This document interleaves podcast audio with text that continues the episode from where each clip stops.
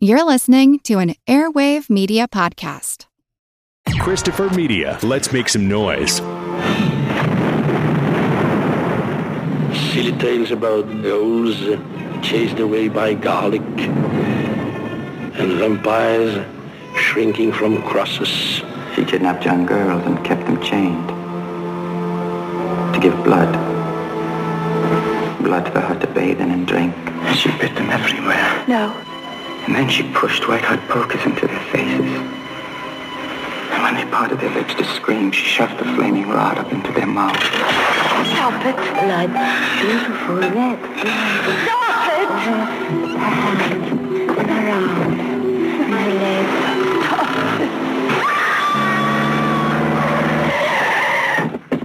Stop it. You're safe with me. I killed no one. Again. It's difficult to forget. Ah, you will. After a while, it'll only be the remembrance of a bad dream, and then the remains of a remembrance, more and more faint in your mind. I have seen many a night fall away into an even more endless night. Nights like last night. Who do you think I am? A kind of ghoul? A vampire? Oh, no, my dear. So many nights, tumbling and tumbling away into the abyss of time. Faster, my love, faster, faster, faster. If you think these ladies are something, wait until you meet Mother. She's something else.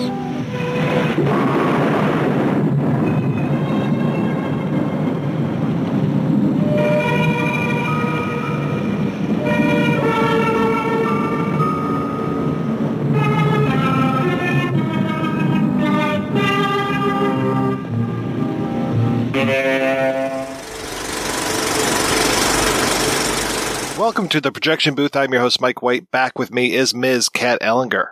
Hello! Also back in the booth is Ms. Heather Drain. Hello, hello. This week we are looking at Harry Kumel's Daughters of Darkness. It seemed a fairly ordinary night when Stefan and his wife Valerie, two young, ordinary, healthy kids on their honeymoon, stop in Belgium on their alleged way to England, where they check into a nearly abandoned hotel. There they encounter the mysterious Countess Bathory and her assistant Ilona. From there, some strange things start to happen. Now, we'll be talking a lot about spoilers about this movie and maybe some other similar films from the era, so please be warned. Kat, when was the first time you saw Daughters of Darkness, and what did you think? Do you know, I don't know when it was that I exactly saw it. It was a later one rather than an earlier one. It wasn't in my first batch of Eurocults, but... I'm going to say about a decade. It just completely floored me when I first saw it, because it was unlike, I mean, I'd seen a lot of other films kind of like it, you know, a few John Rollands, some Jess Franco's, but I'd not seen anything like Daughters of Darkness. And I think that's the thing about the film. Even now, when people come to it, they're kind of blown away by the fact that it's just so tonally different.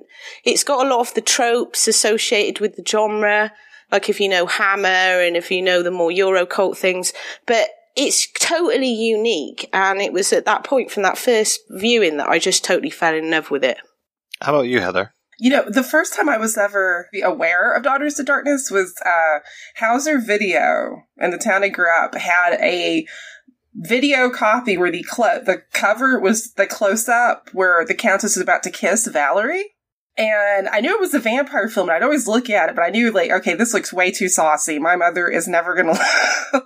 So I didn't get to see it until, I think, like, the late 90s when it came out. I want to say, and I actually still have my VHS copy, that was it's either Anchor Bay or Blue Underground released it. And at this point, of course, I had watched Dark Shadows and reruns. So I was a big John Karlen fan on top of being like a fan of Euro horror and vampires. And so I bought it sight unseen from Suncoast Video. And much like what Kat, what you were saying, I was blown away because it really is its own creature. I saw this one for the show. I don't remember if I ever saw it before. And I have to say that I watched it. I read your book, Kat, and then I came back to it, and I definitely appreciated it way more on the second time than I did on the first time. The first time I missed a lot of stuff. I thought it was, you know, it's a little slower paced, but after I read your book and then, I mean, just, God, I appreciate, is it Delphine Seyrig? Is that how you say her name? Yeah.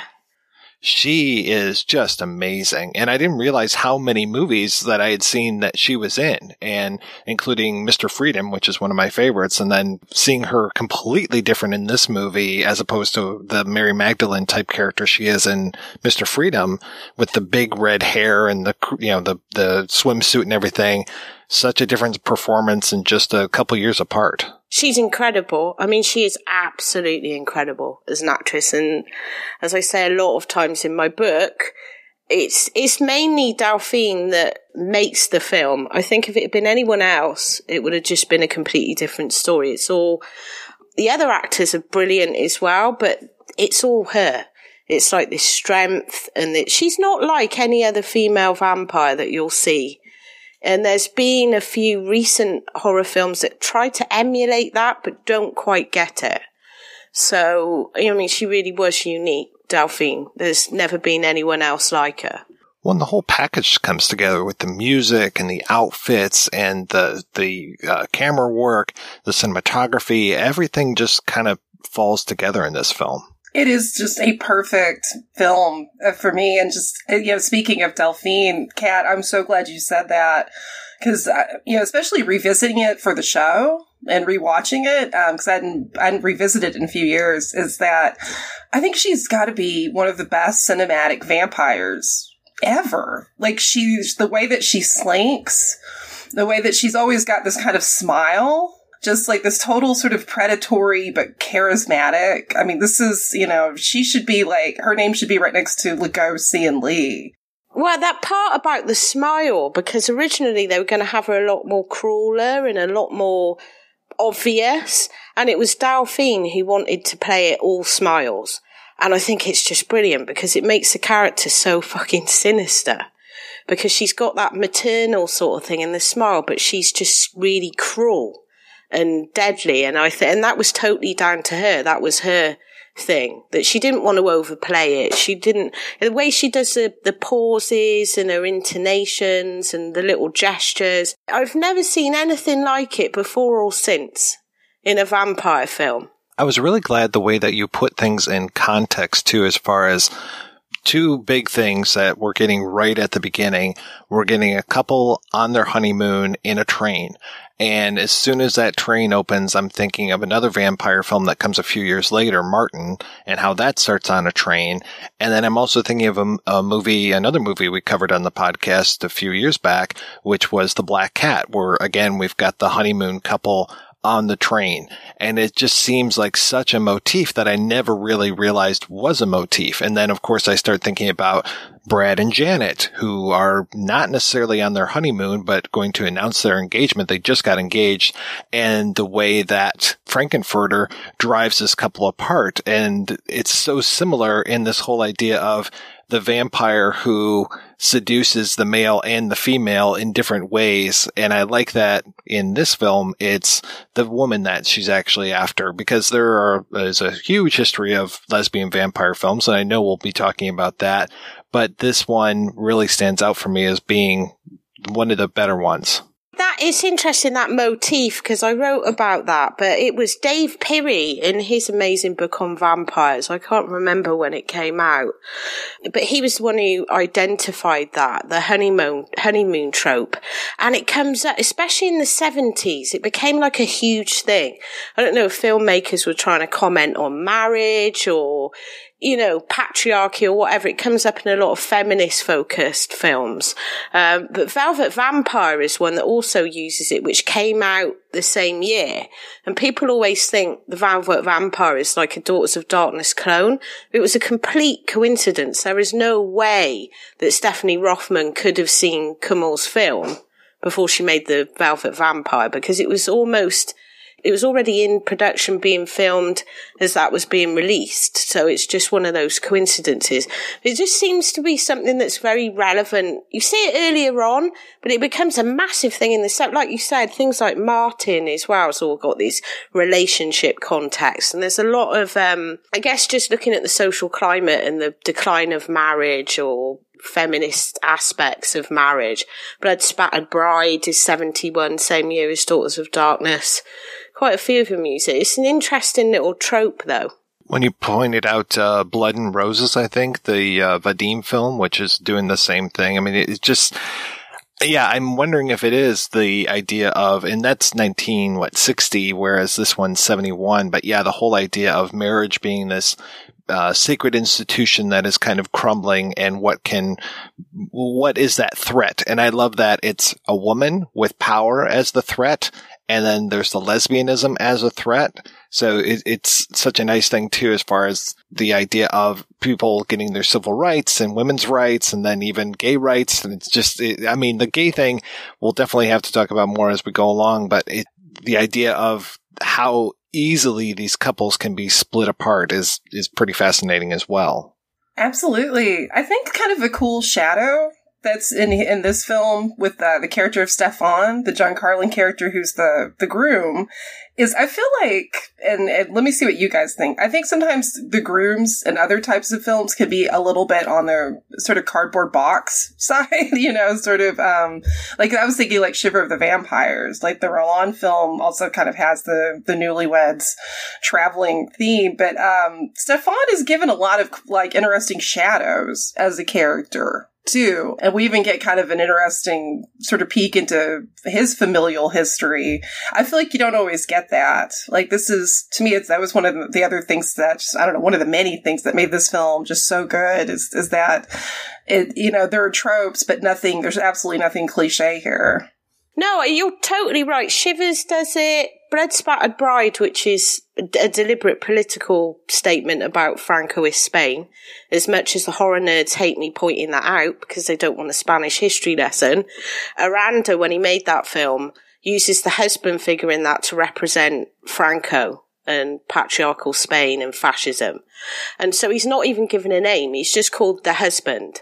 And he's despicable, but you are given no motivation for why he's despicable. He's just a very cruel, very horrible, oppressive man. And that uses a similar thing. Vampire comes in to the newlyweds. That's more about liberation from this patriarchy. But with Daughters of Darkness, you get to understand why Stefan is like he is. And I think you're right, Heather, that's kind of unique as well. Because even in the Velvet Vampire, all the focus is on the woman usually, you know, the woman who's being seduced. Shivers of the Vampire, the new husband might as well not really be there because he's kind of just on the peripheral and he doesn't really get a character. So you're totally right. Kat, in your opinion, what is Stefan's deal? I think Stefan, I mean, you've got the gay angle, which you've already mentioned, and that was something that was just put in later on. He's obviously a very complex person with some sort of secret, because I love the fact that when you hear about Mother, you've given a spoiler alert, haven't you, obviously? So when they talk about Mother, you instantly think it's a class issue. He's too embarrassed for Valerie to meet the mother, and he comes from aristocracy, and you actually find out that Mother is a gay man, a very flamboyant gay man who's rich, and Stefan is possibly either a closet homosexual or he's a kept boy. And I think in giving him that angle, first of all, his masculinity is sort of questioned, and he's sort of given this strange angle there. He's also got all this frustration and anger in him. I think the other thing that he has in him is a cruelty, which you see Bathory brings out in him. And it's like a real sadism, really nasty as well. And it's great because it's John Karlen, because I always knew him as bloody Harvey from Cagney and Lacey. Because Dark Shadows wasn't a thing here. I only came to that later on. So I knew him as Harvey. And when I saw Daughters of Darkness, I was like, Jesus Christ, is that the same person? That cannot be the same person. You know, but Harvey's like very nice, and it was just to see him playing that. I think it just gives it that complexity. He's not just mindlessly picking on Valerie. He's very frustrated. He's desperate to keep this secret for whatever reason. I also like the fact that Kumel doesn't feel the need to really over-explain it. He leaves it a bit ambiguous, so you can start to think about it. But there's a definite motivation there. Like, his life is just about, he's got this new wife and everything's great, and his life's just about to blow up in his face. So you can see as his character develops, he starts to change personality, and I think it's wonderful.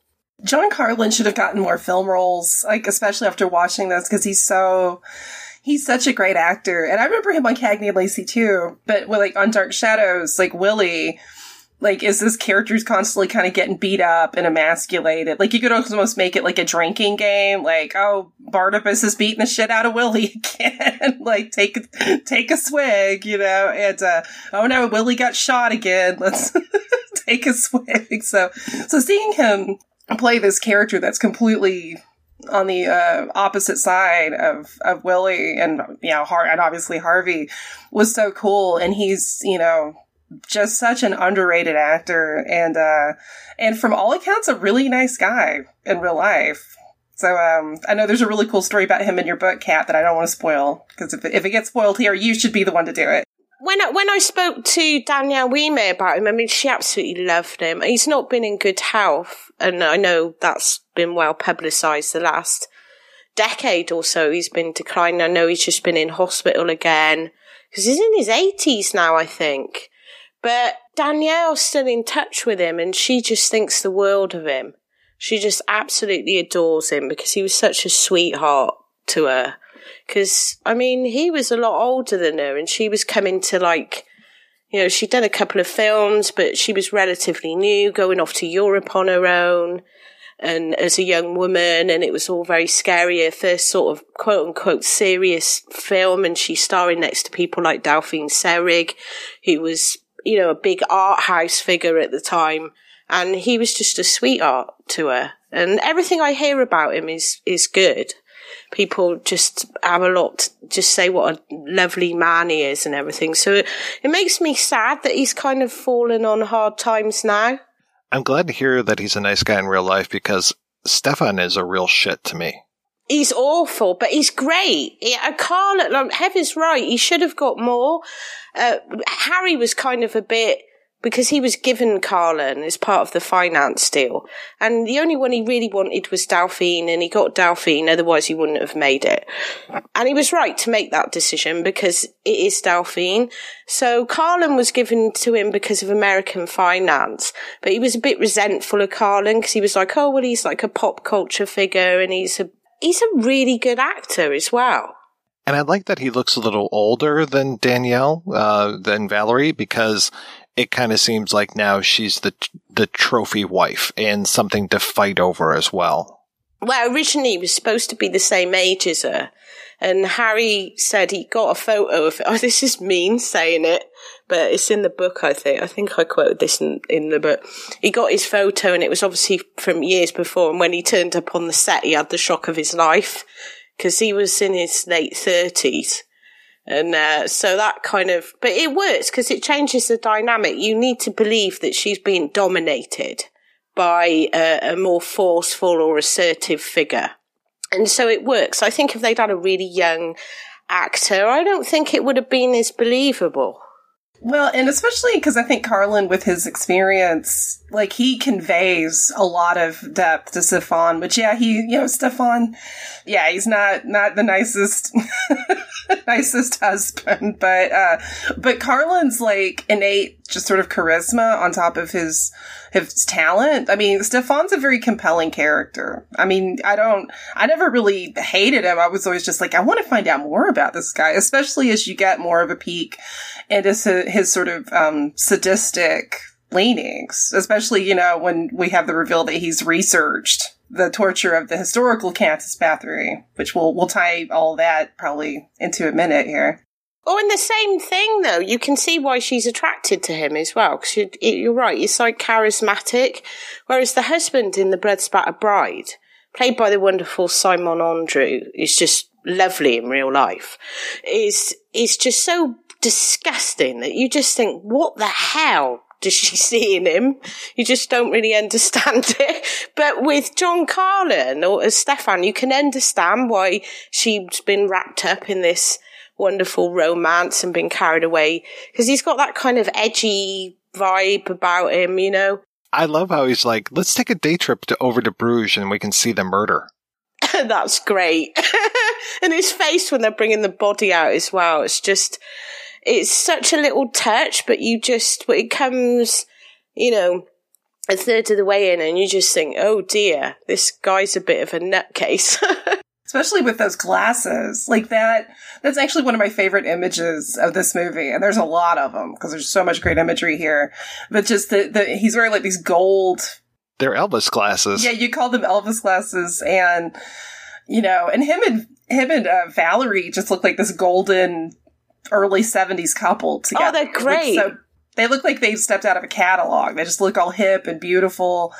But then all of a sudden, and you have all of these people rubbernecking around them. There's just this like sense of chaos around these murders. And then, of course, we get kind of the reveal of the closest thing we get to a Van Helsing character in the film, the policeman, or the ex-policeman. He's retired. The ex-policeman with that big white scarf. I was so noticing people's neckwear in this film. I mean, I don't think, but you can help but do that because it is so prominent. And there's even that scene of Stefan pulling that thing over Valerie's neck, and then, you know, the Countess Bathory with her red scarf over her neck. There's just so much neckwear in the film. Oh, the costumes are brilliant. Because Kumel originally wanted to do it as a period piece and just couldn't get the funding. He wanted the whole lot, 800 virgins and, you know, like. And the idea he came up with was, well, they were like, no chance. Well, how about we set it now? And there was a real move towards contemporary set vampire films in the 70s specifically. It's weird because it kind of got stuck in Victorian times, apart from things like Roger Vadim's Blood and Roses is one of the exceptions. Dracula's Daughter, the sequel to Universal's Dracula. But most of them are set in this kind of Bram Stoker universe. And it took till the 70s for people to realise, hang on a minute, they're vampires, they're immortal, they can actually live in any time period. So what you got was a lot of low-budget filmmakers moving them into now. And that was, so it was like an economic thing. But Harry said, you know, if these are going to be immortal, what do we know of the immortal? You know, what is an immortal person in our perspective? It's a film star.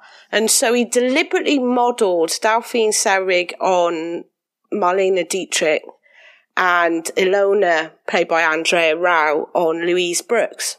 And she actually, Rau cut her hair like Louise Brooks and loved it so much she kept it like that for the rest of the time. Because he wanted something relatable, something that feels like immortal to us. And there's so much detail in the costumes, it's incredible. The big feather boa collars and I think that's just another part of it, because even though they had such low budget for what they did, you know, just these few simple details really just send it up a few notches. They absolutely do. And just that was just such a brilliant decision on his part, because there's, I think it adds to sort of the, like a dark etherealism too about Ilona and the Countess. It just kind of further adds to their mystique because they're just instantly visually compelling, which they would be anyways, because they're physically beautiful, but the costumes just make it just like, wow. Like, you know, you can't blame Stefan or Valerie for like turning their heads and being like, whoa, who are they? Well, when they turn up, because Delphine Seyrig actually modelled herself on Dietrich in Shanghai Express.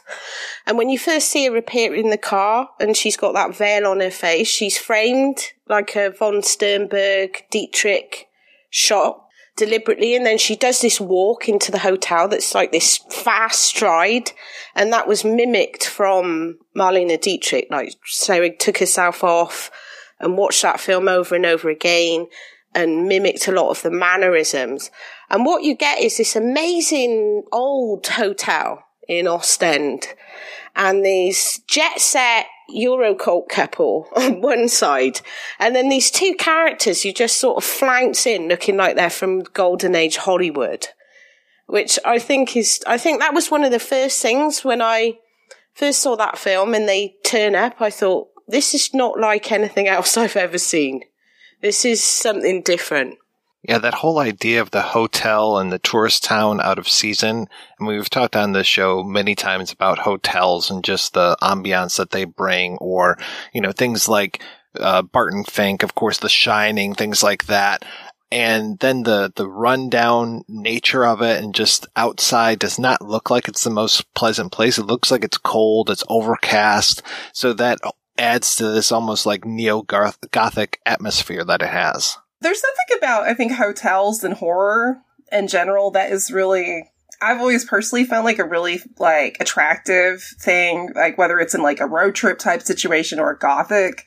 more Gothic situation. Because you think about like hotels are like pseudo homes, but they're pseudo homes that obviously you're constantly reminded is not yours. So there's automatically like a fault, like sort of not a falseness, but like a, you know, even like a really nice hotel has, to me, like hotels have always had this aura about them of just like, what, ooh, what's happened in this room? You know, like how many affairs or murders or, you know, of course, because my brain goes to really dark places constantly, have happened. And so I love it when they're used in horror and just, yeah, just Kumel's like sense of detail, his eye for detail in this film is just, it's like a master painter. Just the sets are perfect and just sort of add, It's they look so natural. That hotel just looks like the most natural place for the Countess to just kind of, you know, slink in, you know, especially when she's wearing that like silver, like this amazing silver dress. Oh my God. I love that dress. She had to be sewn into that because it was so heavy, that one. It's like a disco ball as a dress. It was so heavy though, apparently, because it's all like metal sequins and stuff. Man, I can't think of any human other than Marlene Dietrich herself that would look as just compelling in that dress as Delphine. Just such an iconic. Talking of the hotel thing, though, because I think this is one thing that gets missed in modern Gothic. Like, traditional Gothic is all about place. You often find they have they call it in Gothic studies, places character, where the setting becomes as big as the actual people that are in the story. And you often find with a lot of later Gothics, they forget about the importance of place. And I think Kumel gets it. He gets how important the place is as well. And so the fact that it all happens in this wonderful Art Deco hotel, in this really isolated location, it just really adds to it because it's Gothic, but it's a fresh Gothic. He's bringing something new into it, but it's true. It's proper, true Gothic. And you often find that detail gets lost or left out in a lot of the more modern things, which is a shame. I loved how he incorporated some kind of like lesser known aspects of vampire, like traditional vampire lore. The obvious one is the running water, because they have to stay away from running water. But one, and I want your guys' opinion on this, because I kind of thought this was a nod to it, but we have this amazing scene where the Countess is knitting. I don't know why, when I first saw that, it struck me funny. Because just this amazing looking woman just knitting like a granny, like in this hotel lobby. It's just so great. But like one aspect of certain vampire lore is that vampires, like if you throw a rope with a bunch of knots, they cannot leave until they untie every knot. And there's sort of a similar one with, I believe, like rice or seeds. Like if you throw like a bag of rice or seeds, they can't leave until they count. So a little, you know, I can see why the OCD nature of vampirism doesn't make it into many films. Because nobody wants to see Dracula counting a bag of rice, I guess. That's where the count from Sesame Street comes from. You just blew my mind. Thank you. That's but I kind of view her knitting as kind of like a nice little sort of nod to that. I could be completely wrong, but... Well, and I'm also curious about the whole running water thing when it comes to them being at this seaside town. And, you know, I've seen Nosferatu take a boat ride, but do regular vampires, can they take a boat and cross water, or are they stuck to the land? I think in traditional Gothic, they can cross water, can't they? The water thing's a really interesting one because they don't... One thing I like that Kumel does is he doesn't really explain the folklore. He doesn't have some character emerge who does like a Hammer Horror Van Helsing and explains how to destroy the vampire, you know, like this sort of thing where they set it out like a guide. So you don't really know why Ilona is so scared of the water, and you just think, you know, that must be why it is. You know, she might be destroyed. But then when she goes into the water, nothing happens to her. She's just, you know, screaming and writhing around. She's not all bubbling up and burning or, you know, like Dracula AD 1972 when the guy falls in the bath and it's all melting. It's all that sort of thing. They don't do that. Avoids all that ridiculous over-explaining thing and leaves it just a little bit ambiguous. Because if you look at the violence in the film, it's all very human violence. It's even the way Stefan's killed. It's sort of an accident. And Ilona is killed by accident. You don't have people having their throats bitten out or... And he did that deliberately. He wanted to sort of avoid all the obvious tropes. And I think that's another thing that makes it really special. You do get those people who are kind of like, oh, well, I don't like it because it doesn't do this and it doesn't do that. But I think that's one of its strengths because it is doing something new in a genre it's very difficult to do something new in.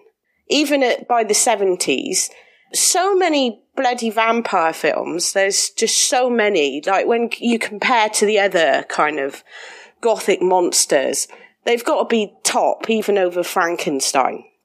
And so it's a difficult genre to innovate in.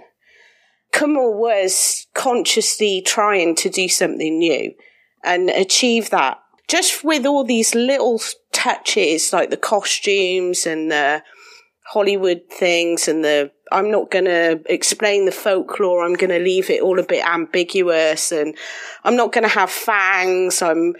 Danielle Ouimet told me that when they were making it, they knew they were making something different because there were no fake teeth. There was no, you know, there was none of that, none of the usual props. So she said she knew at the time it was something different, something new.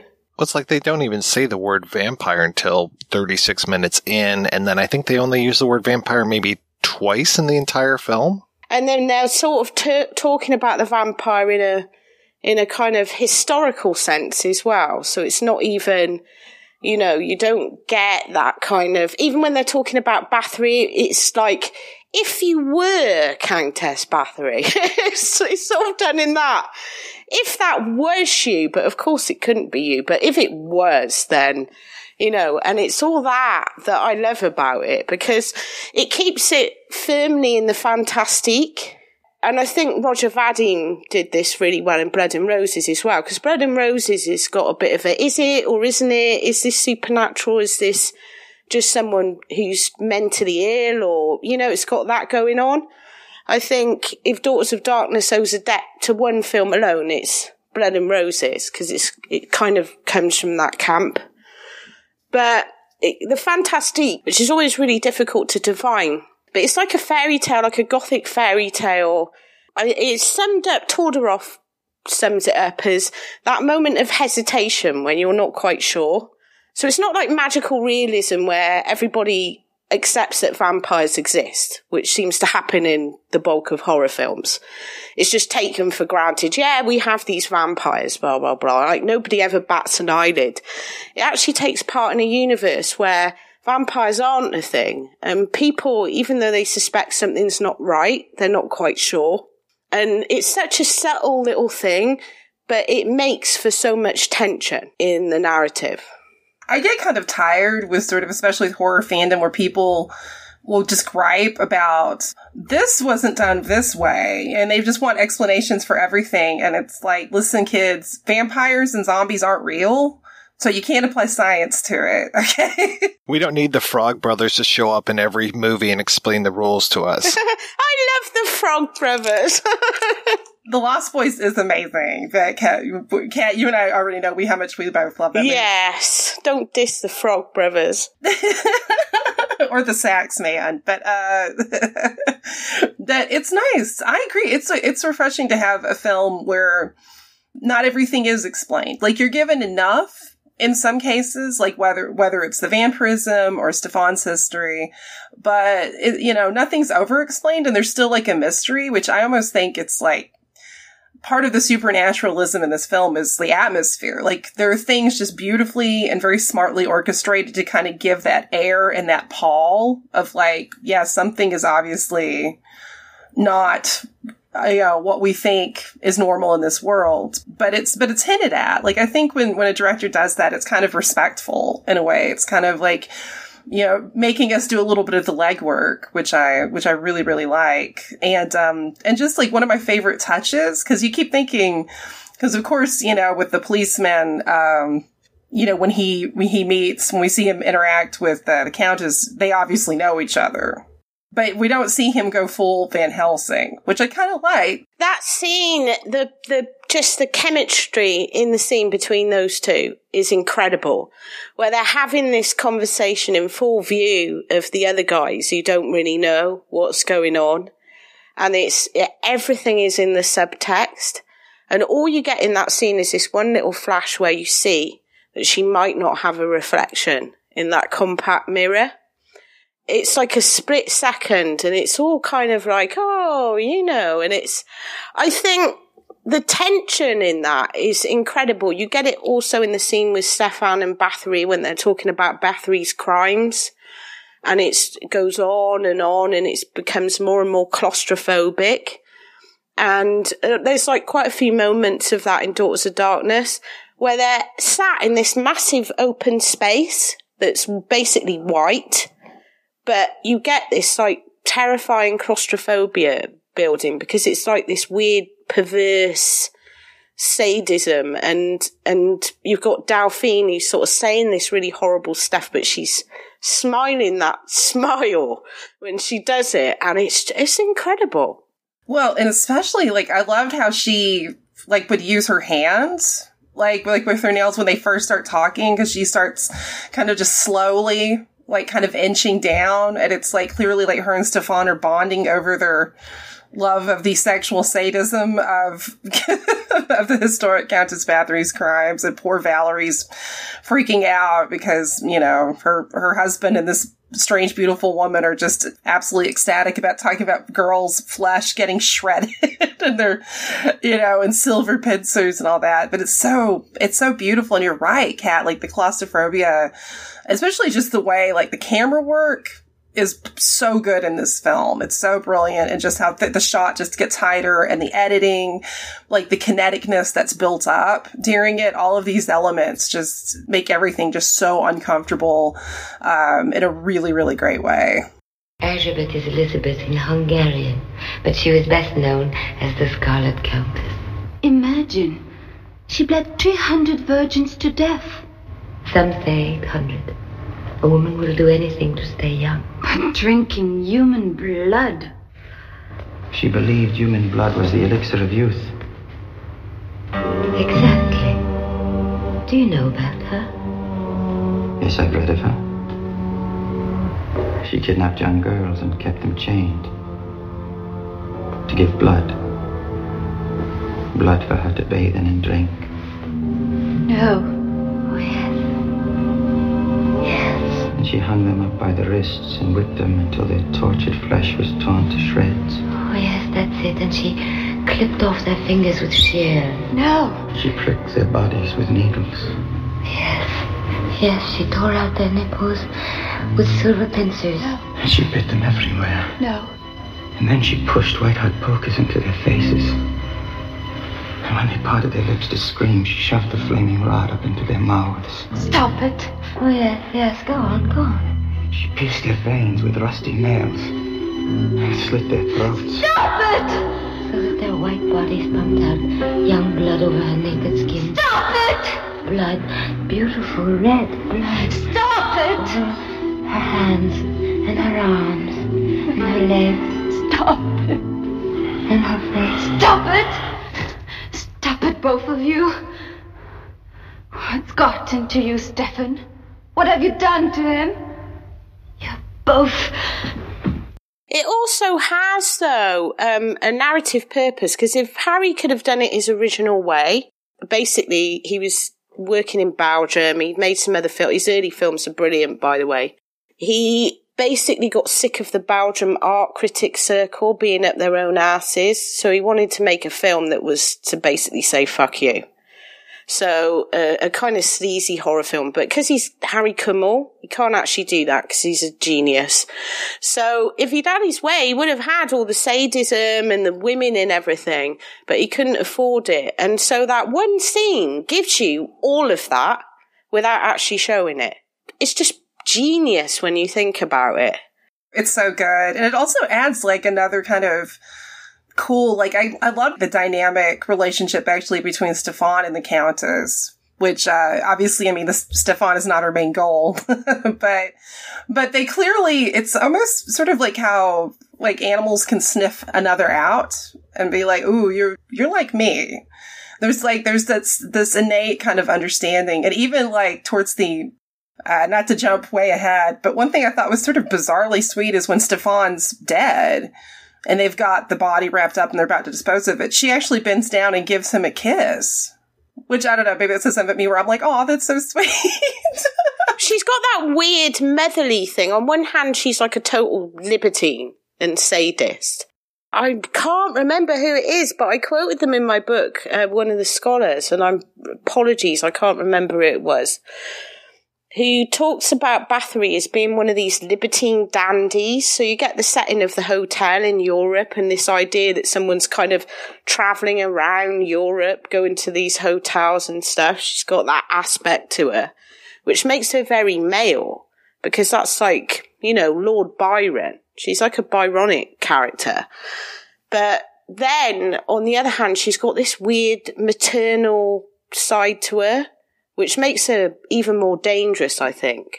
You know, the little hug and the way she comforts Valerie and the little touches on the hands and, you know, I think is another great touch because it makes her all the more deadly because she is nurturing on one hand, but then she's very, I think she wants them to love her, but in a very selfish, narcissistic way. Because when they try to go against her, like Alona, you just, even though she doesn't say it, you know that Alona's never going to be allowed to leave. Yeah, it makes her even more deadlier than someone like, say, even Christopher Lee's Dracula. She can manipulate. I like that Alona is jealous almost right off the bat, and she knows once Valerie's in the picture that she's going to be replaced. Andrea Rau's great in that. She doesn't get talked about enough, I don't think. She doesn't get enough credit for that role. Well, it's hard when you're with Delphine. Everyone else gets upstage, but Alona is... But all of the characters are brilliant, and they're all really fleshed out. But Alona, especially, is a very complicated character. She's got, like, jealousy and fear, and she's sort of fed up with trailing around after Bathory as well. And, you know, there's so much going on with Alona, but she barely speaks. You just kind of see it in her little pouts and... the way she looks and, you know? She kind of reminds me of, like, a familiar or, like, I kept remembering Let the Right One In and the old man character who's, like, been with the vampire for so long. Yeah. And I just picture her, you know, wondering when she came to Bathory and, you know, what her fate would have been had they not run across Stefan and Valerie. One other thing real quick, talking about the hotel again, the use of the balcony and the whole idea of voyeurism and just how many times people are being watched through their hotel windows is pretty great. And it kind of goes along with what you're talking about with the compact mirror and just how many mirrors there are in this place is kind of unbelievable. The mirrors caused a huge, because that mirrored bath, it's not a mirrored bathroom, but the bathroom, the black bathroom where there's reflections in the tiles. Kumel wanted that room because obviously it just looks amazing. But the cameramen had to actually black themselves out, and it was boiling in there, apparently. They'd boarded all the windows up, so they had no daylight. It was actually shot in summer, in a very hot summer. So the stuff you see, the little winter bits, they were actually taken much earlier on in the production. The main bulk of it was shot in the middle of summer, and they're sweltering and they're kind of covered in black, head-to-toe black blankets and stuff, so they won't register on these tiles. Yeah, I mean, that was the level of detail that went into how this was made. Every single detail, every mirror, every wind, like literally everything. Kumel obsessed over every single aspect. And these things are not there by accident, like the flowers. He told me it's to do with like chrysanthemums, have a connotation to homosexuality. You know, they're sort of a motif. And then Valerie has a flower motif, which is to kind of do with virginity. And yeah, all these little things that he kind of thought about beforehand. And so you see them pop up, and the more you see, it's one of those films, the more you see it, and God knows how many times I watched it to write the book alone. I couldn't tell you, but every single time you're like, spot another little thing, another little reference, and you think, oh, why did they make that gesture, or what does that mean, or what's that flower there, or why those mirrors, or, you know, it's one of those films. By the way, anybody listening, like when Kat's book comes out, buy it, because we got a sneak peek and it is brilliant. If it ever comes out. It will. It's you and I have bonded over having books that have that are taking forever to come out. No, so. I'm told it should be soon, because I just can't wait for people to read it. And then hopefully, I'm glad you read it, Mike, and then went back and it changed your perception of the film. That was why I wrote it, really, because I think, you know, it's one of those films you really have to take time to soak it in and look at what's being done and what tradition it belongs to and where this comes from and what that means to really truly appreciate what a unique masterpiece it is. And because it's quite a slow burner, I think people do tend to get turned off by it because they just think, oh, you know, nothing's happening. So that was like my main motivation, really, for that particular film, is I just thought there's so much to talk about here. Like, after studying it over and over again for years, because I'm slightly obsessed with it, I already knew there was a lot to talk about. And then even more came out of the writing process. I started to notice all these other things, which was great. I don't think it's one of the most rewarding things I've ever worked on. I want to talk real quick, too, about the idea of Stefan and Bathory. We talked about the kind of kinship that they have, and I think that's even there in the costuming, because we see the Countess in her full-length red dress, and then we've got Stefan in that shorty little red nightgown that he's wearing at one point. It's a bathrobe. Yeah. A bathrobe, yeah. The bathrobe. You're making it... I just picture John Karlen. It's all right. He's so cute in that bathrobe, though, even though he turns into a bit of a maniac in that the rest of that scene. They do, like, the costuming, the way it's mirrored. Another one of the quotes I used for the book was another scholar pointed out that there's this aristocracy angle in there. Like, if you look into the whole heritage of Bathory, the person, a lot of the myth is exaggerated. And the numbers and everything, you know, has been distorted over the years. So she's become more of a folklore figure than the person she really was, who was, you know, a countess who was in charge of a huge estate after her husband died in a time when women were not allowed to own anything. And so she desperately tried to keep hold of it. The mindset then for the aristocrats is serfs were not humans. They felt they had a right to treat these people with cruelty if they weren't working hard enough, or, you know, they were less than human. Bathory's husband was equally cruel. That's where she learnt it from, you know, of a serf is not behaving, you punish them because they're not the same. And the great thing about the Bathory character in Daughters of Darkness is she has that, this kind of disdain for the little people. And you see the way she talks to the cop and the way that she talks to the concierge. She's got this kind of, you know, don't bother me with this minion. You know, she's got this kind of very strong sense of snobbery and that these people are, you know, unimportant to her. And it's something really rare to see in especially the female vampire characters. This sort of class dominance. And Stefan has it as well. And that's why those two work really well together, because they kind of recognise that. They kind of think they're better than everybody else. The reverse of that, you have Valerie and Ilona, who are kind of like the minions. They're very submissive, and they play off that dynamic. Because Ilona and Valerie are just kind of bossed around by everyone. Just kind of go with the flow. Whereas you have Bathory and Stefan sort of lording it up.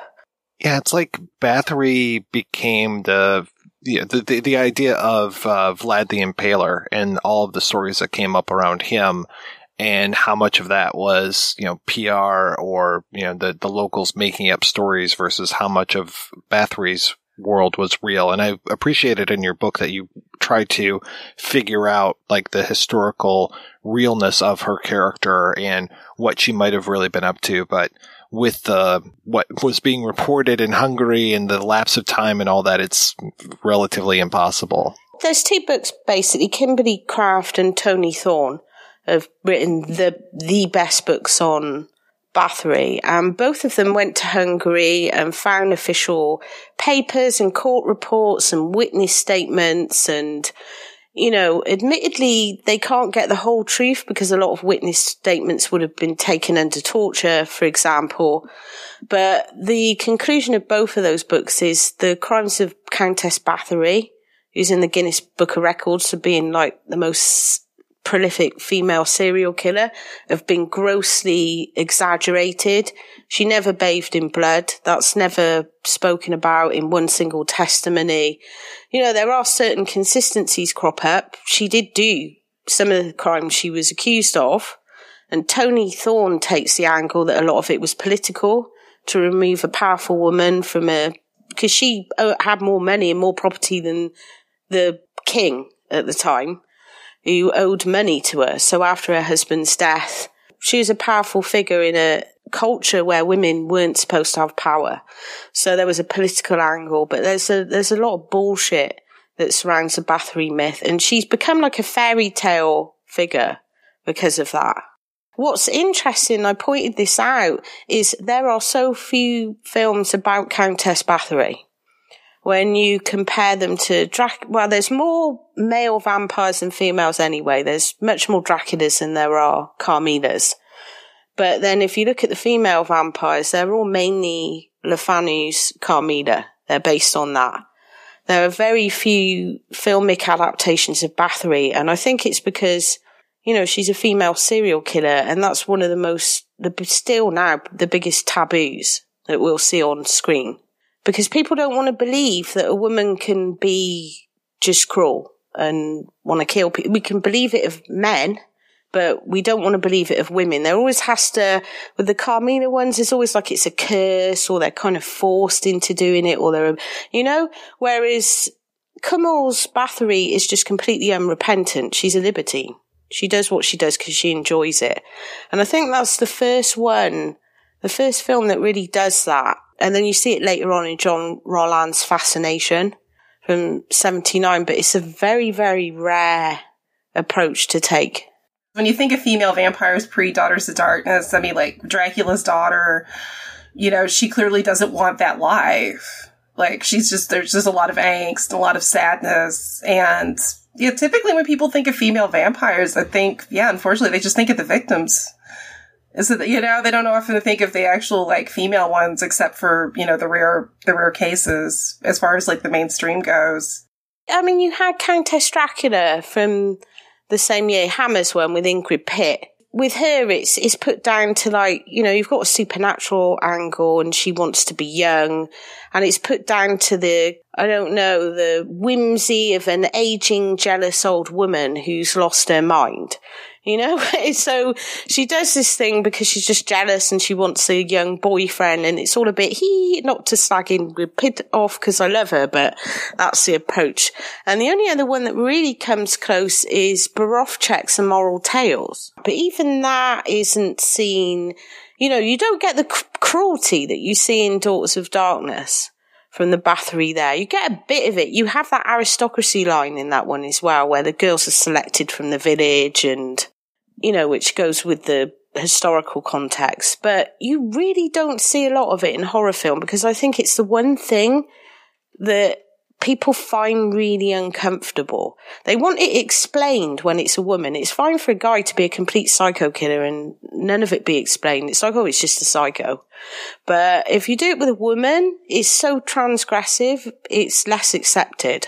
What's weird, too, that it gets set up as vanity. You know, she murdered all of these women and had their blood to bathe in because she wanted to stay young.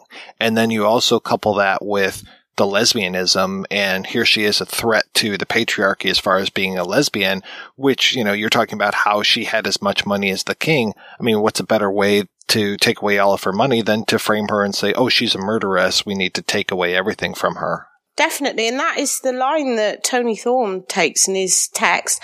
I mean, some people have accused him of being revisionist, and, you know, he is kind of, but Kimberly Craft is slightly less, she's more in the middle, she tries to be more balanced. But there was a definite, you know, Countess Bathory owned so much land, so much power, you know, as soon as her protection's gone, she's basically left out in the wilds, and you suddenly get these men who want to put a claim on that because, of course, they can take all her property away, just wall her up somewhere. It's great. Perfect excuse. Men at that time did far worse things, especially in battle. Stories of people being beheaded and their heads being kicked around like footballs, and cannibalism and God knows what else. You know, it was a difficult time. It wasn't like our time.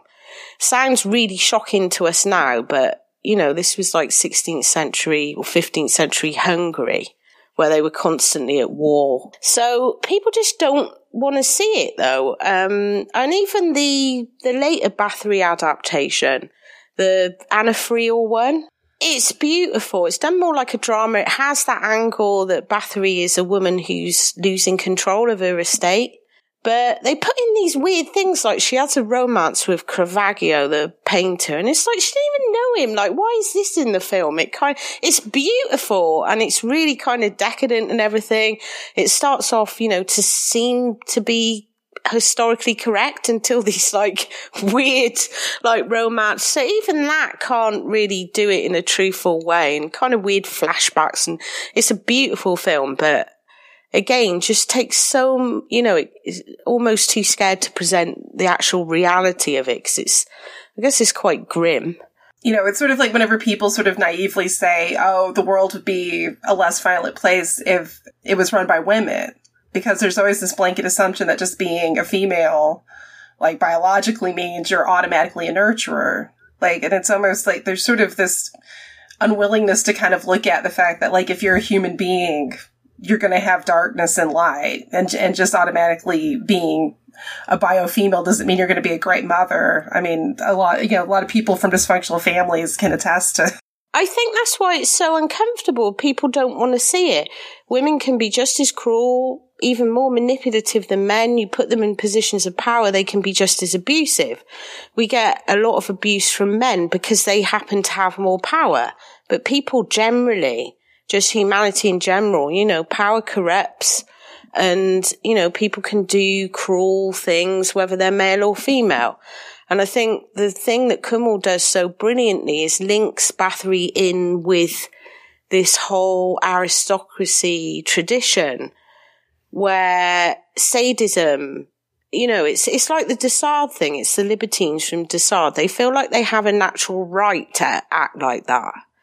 It's part of their world, and it's played wonderfully by Delphine because it's never overstated. But when you look at what she does and the things she says, you can see she's very much from this libertine world. Apart from Fascination, I can't think of many other films that, apart from Fascination, where you have a group of women who may or may not be vampires, and this is not a spoiler, who basically just have this weird cult. You know, that's got a similar thing. It's linked to social class. It's linked to being very powerful. I think people... And men, sorry, Mike, but men in particular are very uncomfortable. They want the lesbian vampires, but they want to be kind of submissive or easy to manipulate. They don't want someone like Delphine Seyrig who would just tear their fucking head off if they look the wrong way. She doesn't, Bonnie Zimmerman wrote an amazing feminist analysis of the film back in the 80s, saying, you know, because she's an older woman, she's neither the crone or the young maiden. She's something else. She's sexual and she's powerful, but it's never played for titillation. You know, she doesn't do all the usual thing. Even the seduction of Valerie is approached in a very different way. And this is all down to Delphine and her performance. There's none of that usual sensationalism. And so her character stays very powerful and therefore represents a threat to guys who are slightly insecure, I guess. The men aren't needed. And that seems to be kind of a thing, is like when lesbians, at least with a lot of the lesbian vampires I've seen, is that there's always, because like Razorblade Smile, for example, which is a film I really love, and that one has, lesbian vampires, but ultimately the character's in love with the guy. And it's like, there's always It's always this sort of thing of oh, don't worry, dudes, they'll go back to the dick. No, you're right, because Blood and Roses does it. I mean, that's really, starts off a bit transgressive and, kudos to that film. It was the first one that had the lesbian kiss and it broke a lot of boundaries. But at the end of the day, it comes down to a heteronormative love affair and typical things like female jealousy and... Something like Daughters of Darkness is just so transgressive by the way. You have these two women, Ilona and Bathory, kind of swanning around the European coast who don't need men, have got no time for them. Bathory's obviously loaded and it just totally goes against the grain for anything else. Well, and especially because even right down to, their choice of victims, with the girls that are murdered in Bruges, they're all young, beautiful women.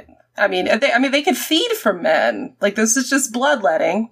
And they do feed from, Stefan later on when he gets killed. But their choice, I just even love that. Even with their choice of victims, it's it's almost like guys are kind of like Taco Bell. They're dudes are fast food that okay, if you're in a pinch, it'll do whatever. But, it's never the main course. It's never the main choice. The women in this film are more like a sumptuous meal that you want to sit down and do the whole, the white kerchief around the neck, the napkin and all that kind of stuff. So, yeah, no, I totally get you. And really, it's kind of strange that Bathory is Valerie's protector. She is the hero at the end when she manages to murder Stefan, because Stefan, not only did we see him hitting her with the belt earlier, but then it's this whole moment of him slapping her around again. And I was so glad when Bathory's nope, not going to stand for this. It's such a great line, and it's done in Blood Spattered Bride does a similar thing. Marriage is seen as totally negative, and to have this older woman figure come along, this independent, powerful older woman figure come along and be the savior from that. I talked in the book about the Bluebeard angle. You see it in so much Gothic film, the 40s melodramas, like Rebecca. There's always the young, innocent woman comes into the marriage and there's a male predator or, manipulator. And as the girl finds out the mystery, she puts herself in danger. It comes up so much in Gothic film in general, not just in horror film. And in the fairy tale Bluebeard, you have this young woman. Most people know this, but she marries this guy called Bluebeard. He says, I'll give you all the keys to all the rooms, but never go in this room, because if you go in this room, that's it. I forbid you. And of course, he leaves the castle and she goes in that one room, finds all his dead wives in there. And she's like, oh, and he comes back and he says, that's it. You're going to have to die now. and she's saved by, you know, a male relative. And in 1979, which is way after Daughters of Darkness, Angela Carter rewrote Bluebeard as part of The Bloody Chamber to have the wife rescued by a maternal figure rather than a man. And so Daughters of Darkness is an interesting forerunner to the work that Angela... And I don't know if Angela Carter ever saw it. She was massively into European films and she absolutely loved... especially Czech films, like The Company of Wolves is largely influenced by Valerie and Her Week of Wonders. So I wouldn't be surprised, but it's like, considering it's 8 years before that, it's kind of rewriting the myth. Stefan is Bluebeard and Valerie is the wife, and I just think it's wonderful. Yeah, I am pretty much unfamiliar with the Bluebeard story, but just what you're describing, I mean, it seems so Pandora-esque. Yeah, it's kind of like, don't go in here, don't go in here. She goes around the castle, goes into this. I mean, it's so gore. People think of fairy tales now like Disney, and the original fairy tales are just so not like Disney. You know, you have things like, I don't know, Little Red Riding Hood had aspects of cannibalism, and some of them are really gory and really nasty, and Bluebeard is basically a serial killer. And this is a traditional fairy tale that little girls would be told. Pandora, yeah, not to mention sort of the Garden of Eden, where it's just, you know, ladies, don't be curious. It'll be your downfall. Yeah, don't be curious. And it's used so well in Gothic melodrama, because you find a lot of the 40s Gothic melodrama and Gothic romance, you know, like the Anne Radcliffe. It's always some young, naive girl who kind of comes into a scenario and she's told to sort of keep her nose out, but she's too inquisitive and she starts to explore, and then the shit hits the fan. And there's always some, I won't name any films because I don't want to give any spoilers, but some very high-profile films of the 40s period, you know, there's always some dashing young hero to burst in at the end. There's one I have in mind that I'm not going to say. Yeah, because this girl gets too curious and she starts, you know, it's that thing, and it comes up in so much Gothic. You see it in horror as well. And I love that Kumel has Valerie as the Bluebeard's wife. She's that total typical Gothic maiden type. Very naive, very inquisitive, keeps pressing him all the time, all the questions. You can see he's getting more and more annoyed because she's like, when are we going to see him? When are you going to make that? You know, she's on and on at him. And it's great the way that he uses that. Is there a historical significance to the name Valerie? I mean, I don't know what the etymology of that word is because, I mean, you talked about Valerie and Her Week of Wonders. We've got Danielle also being Valerie in 1969, her first film role, and then she is Valerie again here in this movie. It's just like, it seems like kind of a interesting... Yeah, I don't know. I don't know if that was Kumel kind of, you know, because she'd been in another film called Valerie, and it could have been that they were trying to cash in on the net. I don't know, actually. I really don't know. Because it's not really a massively common name either, is it? I just sing in the Monkey song.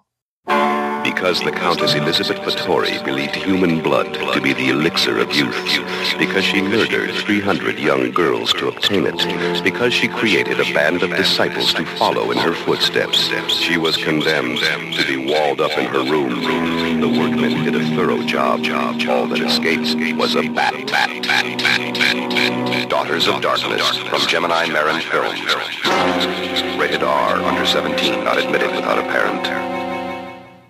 Have you guys ever seen any films by Fons Rademachers? I collected a few years ago, but I never watched them. He did one called Because of the Cats and another one called Max Havelaar. And he's one of these guys who obviously he shows up as a mom or mother in this movie, but he would switch from acting to directing a lot, and he's got a very fascinating biography. Like, he worked with one Italian director and one French director, and he was their assistants and stuff. Oh, it was De Sica and Renoir, and it's just like, wow. And then he's got such a great face when he shows up as mother. It's just like, oh wow, this guy looks really interesting. I kind of wish that there had been more. Yeah, of him. He was another afterthought. That whole angle with him, there was actually going to be a mother. And I think Kumel knew it and just thought, oh no, wouldn't it be great if mother was actually a rich homosexual. So it's just, you know, it was one of those things that happened last minute. But it's so good because you don't see it coming. It's just like, you know, you imagine that Lady Chiltern is going to be this like very upper class, prim old lady. And then you just get this very flamboyant character in his little conservatory with the orchids and stuff. It's so good. But yeah, it's a shame you don't see more of him. He totally reminded me of like General Sternwood from The Big Sleep, sitting in that hot house with all of his orchids around. Yeah, he's wonderful. He's like a weird little Bond villain also. He's so sinister, but I guess if you'd seen more of him, then it would have kind of spoiled the effect because he just comes in and goes, and then you're just left with, oh, wow, what's all that about then? Because it's kind of never spoken about again, mentioned. But then you start to think, that's why Stefan's so shady and irritable. Well, and it ties back to like an earlier line that Stefan just mentions to Valerie about, you know, Mother says, us being different is a strength and not a weakness. And initially, you know, you take that at face value and you're like, oh, that's kind of like a positive message. But then later on, you're like, that has so many different, because even just overlooking the homosexuality aspect, because I feel like, her dialogue with Stefan is so cryptic. Like, it's so fascinating. And then there's almost like it makes you wonder, like, what else has Stefan does? Because she clearly has an insight into his, like, very dark side, which, of course, after the phone call, he ends up beating the crap out of Valerie with a belt and just is pretty brutal. It's like, gosh, what is it? Like, did she raise him? Is it, I think, Mike, you're the one that said maybe, like, he was a kept boy. I don't know. There's just, it leaves you wanting more, but it doesn't really give you that. But you kind of love it for that, too. Yeah, I think if it had explained the whole dynamic with Mother, because there is that kind of thing that Stefan probably hasn't got many of his own and he's possibly kept. Because that phone call they have is very subtext again. People are saying things, but then they mean something else. You know, I think if they had brought Mother in, it would have spoiled it, I think. Because it's better to just leave you wondering, leave you thinking, you know, what's all that about? Yeah, his line about Stefan getting married, it wasn't just foolish, it was unrealistic. And it's like, ooh, okay, so maybe he knows which way Stefan is really swinging. Plus in here. That's the old sadism thing, and you wonder what, Mother has to do with that, because that's obviously something that's a big part of his personality. This whole fact that he obviously gets off on dead bodies and what else? The look on his face when that body comes out of the building. The way that he and Bathory are kind of talking each other off when they're talking about the torture, we mentioned that before, but just that level of their perversity. And then we kind of have that like talking each other off scene again later when it's Valerie and Bathory in Bathory's car, and the way that I love that the way that she is framed behind Valerie and the way that they're just talking and getting each other super hot while they're driving and driving faster and faster. There's so much chemistry between each of the main characters.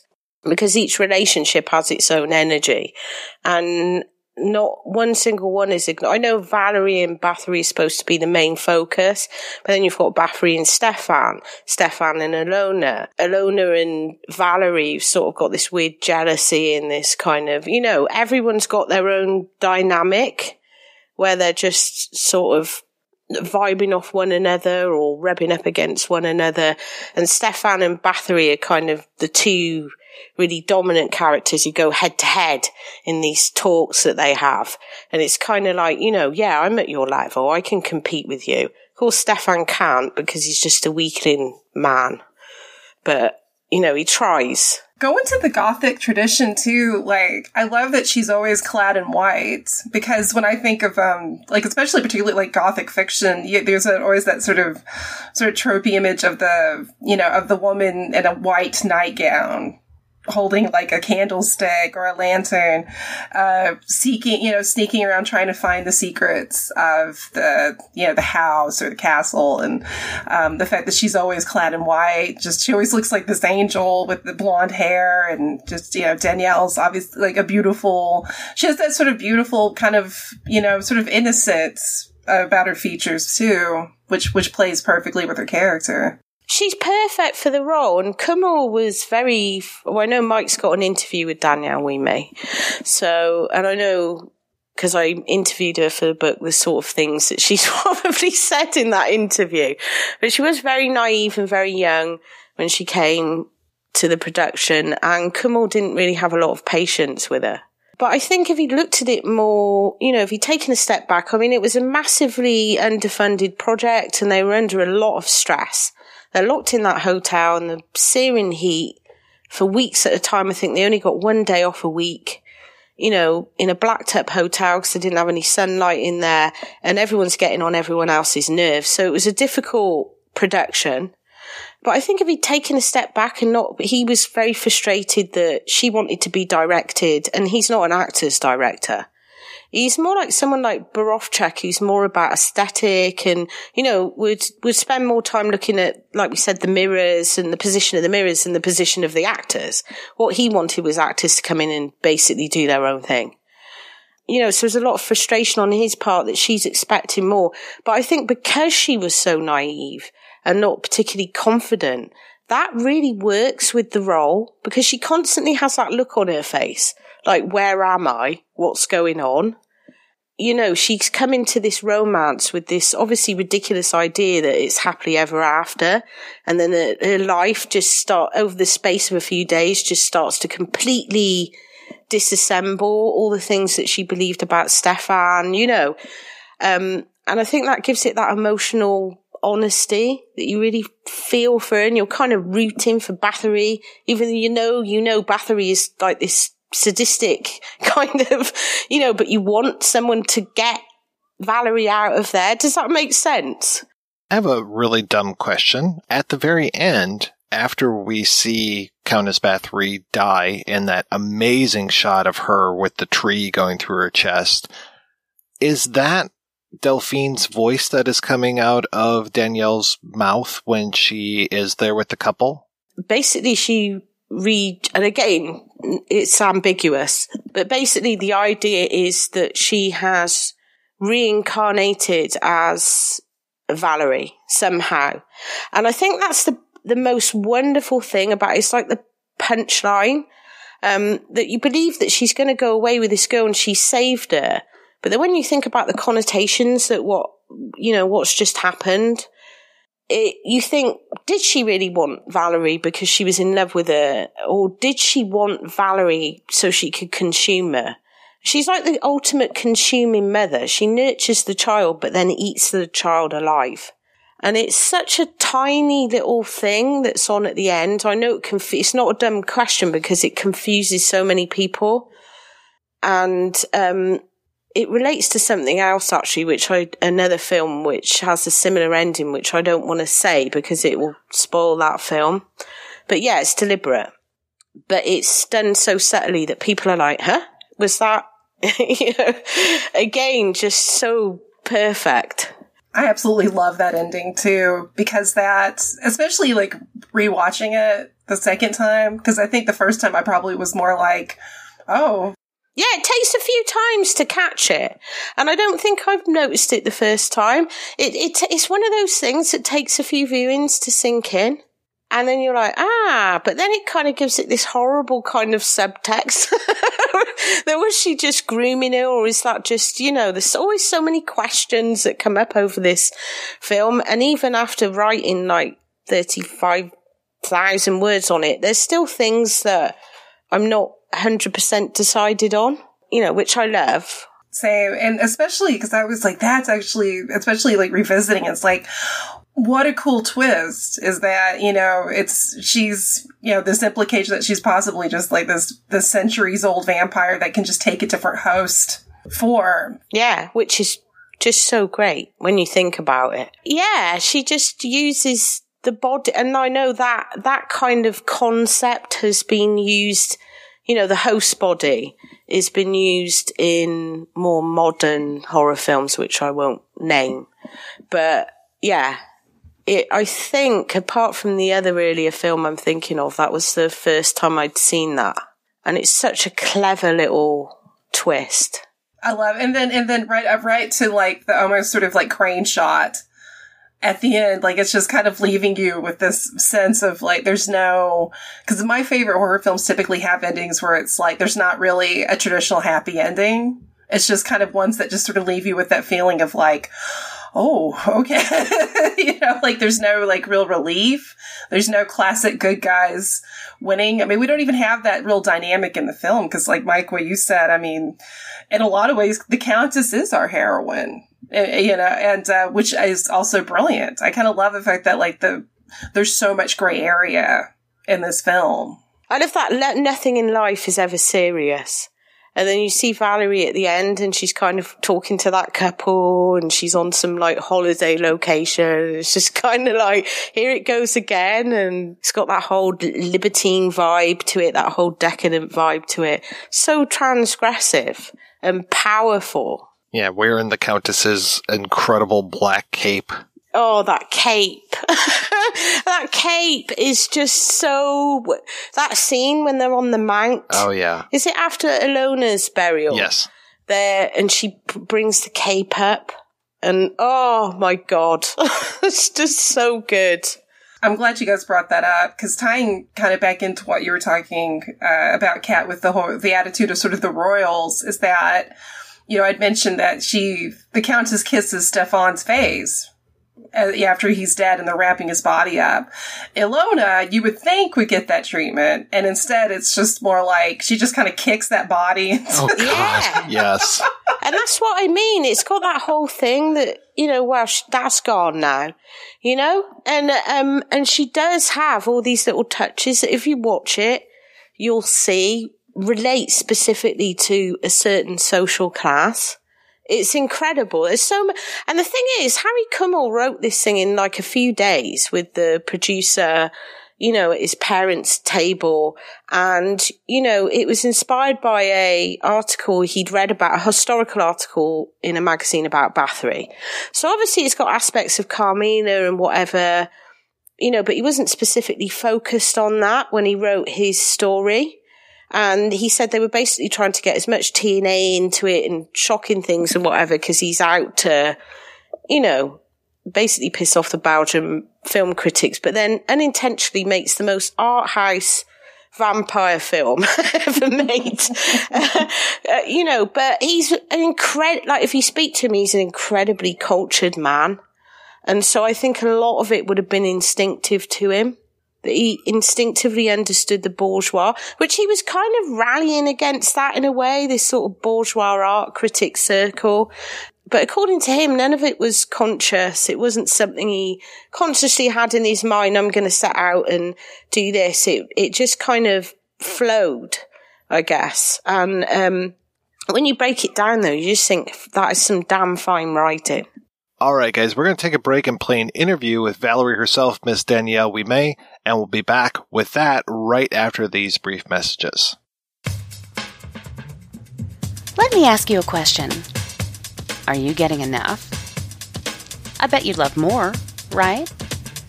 Well, AdamandEve.com wants to give you more with 10 free gifts. First, you'll get a sexy surprise for her. Second, a specially selected toy for him.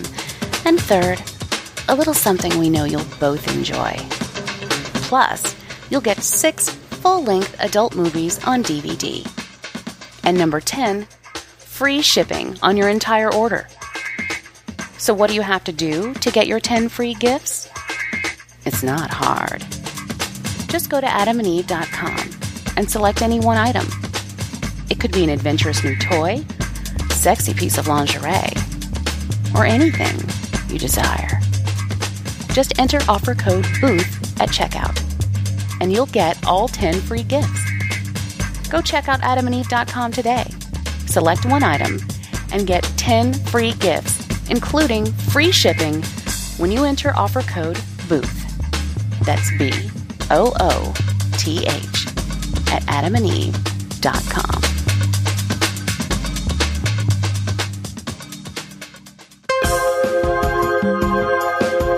I'm Dave Hunt, and I'm one of the co-hosts for Super True Stories, a podcast where two guys suffer through and report back on some of the worst documentaries you can stream for free. And I'm Axel Kohag, and the other co-host. Film is a beautiful lie that teaches us about who we are on the inside. Dave and I look at the documentaries that are the ugliest of truths, teaching you about mixed martial arts and fishing, poorly faked ghost stories, and everything you wanted to know about poor production values and stock footage. Check us out on iTunes, Google Play, or at supertruestories.com. From page to screen. So they have, 9 times out of 10, they have to send it back to you unopened or just throw it in the garbage can. Things don't always look exactly as we envision our life to look. But sometimes it works out and turns out even better. Gregor Fisher, his bacon number is 2 because he was appeared with January Jones in Love Actually, and January Jones and Kevin Bacon appeared in X-Men First Class together. I've got to say, the very Harold and Kumar 3D Christmas now, that just makes me want to rush out. It's about the acting, about the writing. That's really what theatre is for me. Probably had more names than Prince or whatever. Never mind, there's a joke for the oldies. They'd be like, who's Prince? Who's he? I'd just like to see Mr. Freeze hiring his bad guys going, right, okay, so you're a psycho, right, can you ice skate? Head over to iTunes, Spreaker and Stitcher and put in the search box From Page to Screen. This is Adam Spiegelman, the host of my second favorite movie podcast called Proudly Resents at proudlyresents.com. And you are listening to my favorite, the number one, The Projection Booth. Mike put so much work into it. If you listen to my show, I put no work into it. Enjoy the rest of the show, you lucky son of a gun. I did want to talk to you about Valerie and how you managed to wind up in that film. How did you decide, like, this is what I want to do? I started in show business. I was 16, actually. I was going to be a dress designer. I had all my diplomas and everything. And one day I was asked to go on a TV show. And coming into the studio, there was no one there. It was a rest period.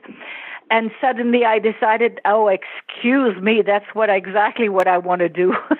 And I turned around and I, you know, at 16, if you never did any TV shows or whatever, you wonder what to do, how to get into the business. So they told me that the only way that I could learn the business was to be a hostess on a TV show, and at that time there was a lot of shows with hostesses.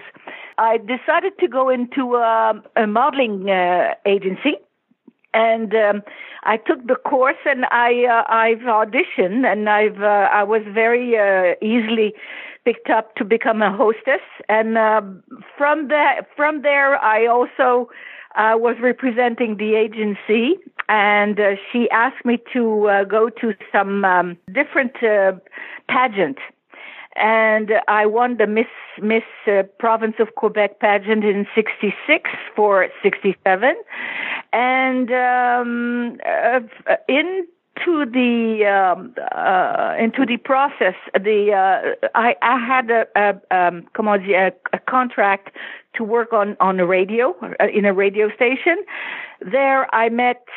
It's all tumbling down, but it's you're gonna see the where it's going. From there, I met a guy that came from France, and he was a singer. He asked me to do a record. So I did a record, and I had to go for promotion on TV. So here I am singing one day as a promotion work. Denis Héroux was there, and he was looking at me. There was a big storm that day, and the show was under a tent, and the wind was pouring in with the water, and it was fun for me. So I had fun. And Denis, who looked at that, and he says, "My God, she knows how to react in front of the camera. So let's try to see what if she would be able to do a film." And I passed an audition for that, And it all started like that. I did Valerie.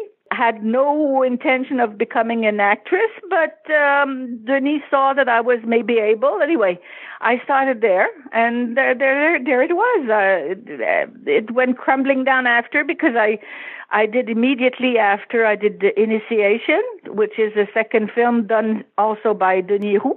But Valerie did $1 million in 6 months at $1.75 the entrance. So it was very, very, very. It became very, very big at that time. But there was nudity, of course. It was a soft nudity, but there was nudity. So that's why it all started big, because the church was ruling everything in Quebec at that time. I became someone very famous for going against the church rules and the religion rules, and it went on like that for many films. And then, of course, it became so popular. Valerie was bought by 40 countries in the world. Initiation also was very, very popular right after. The Valerie was done in black and white with $60,000 only. But Valerie became very, very big. It was done in color. Oh, my God. It was something. And it made me go to Cannes, at the Cannes Festival. And over there, that's where I met... It took 10 minutes. It was very funny. I met Henri Lange, that was the producer of Daughters of Darkness, and he met me at the bar of an hotel, and he said, "Are you sitting down?" He said, "Are you free in September?" I said, "Yes." He says, "Okay, you have the role." So that was it. In 15 minutes, I had the role. I said, "Okay, I'm coming back."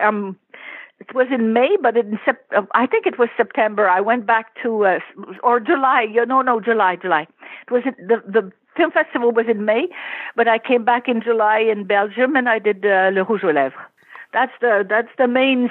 Because I was a singer also. I did shows. I did TV shows.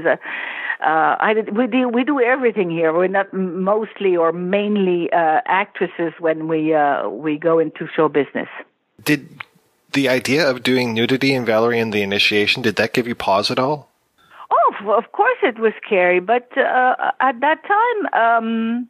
For Valerie, it was very funny, because when I read the script, I had an audition. When I read the script was parted in two. There was the audio and the video part, okay? And I kept reading the audio part, because it was mostly what I had to say, which was explaining much more than the video part, what I had to do. But in the video part, suddenly there's a part where it was written, and she tries on a dress. She buys and she tries on a dress, and she gets nude and she buys, and I didn't see it.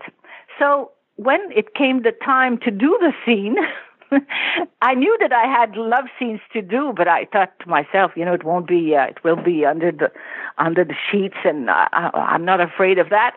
But when it came time for me, the day came that I had to undress and try the new dress I was supposed to buy in the film. Denis said, "I'm having all the people on the set go away, and you won't feel bad, and it's the first day, and we'll make you that as comfortable as we can." I said, "What's happening?" He says, "Well, you have to undress." I said, "Are you crazy?" He says, "Yes, you have to undress." And I looked suddenly at the script, and I saw that it was written down, and I said, "My God, I accepted this thing." And then he says, "Well, Danielle," and of course I said, "Well, can we do something else?" Of course, I tried to get off of that, and he looked at me and he says, "Danielle," very kindly though, he says, "Well, if you don't want to do it, tell me right now, because we might have to change you." But he was not rough telling me that, that it was written down. He said, "Yes." And so I sat down for 5 minutes and let me alone for a few minutes. And from there, I decided of the rest of my life. In 5 minutes, I decided that, yes, I would do it. And whatever were the consequences, I had to face them. So I decided, I was 21 at the time, and that's it. I did it, and it was fun, to tell you the truth. Of course, the first time it's very scary. You don't feel comfortable, but I had to deal with the cameraman mostly, and Denis Héroux, and everyone was out of the stage every time. So when you've done it once, the second or third or the fourth time, it's still the same. They know you perfectly well after that, so it doesn't mean a thing. And when I really felt uncomfortable, there was the cameraman that I was very close to, because he could see in the lens that I was not feeling well. So he was saying to Denis, "No, I think we should change the pacing, or we should change the role, or we should change the way that you want to have her do this scene." And he was mostly the one that supported me in different occasions where I didn't feel comfortable. It was not very, very easy, but when you have to face it. If you say, yes, I'm doing it, well, do it. I've always been like that. I'm not the kind of girl that would say, well, I did it, but I was young and I was inexperienced, and that's nothing. I have a lot of comedians that said that after doing films where there was some nudity, and I feel they're crazy. I feel they're not.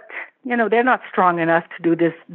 If you haven't played the game, if you don't, and after that, of course, I had to decide if I was going to continue in that way or not. And of course, I'm young, okay, it's okay, but getting 27, 28, that's enough.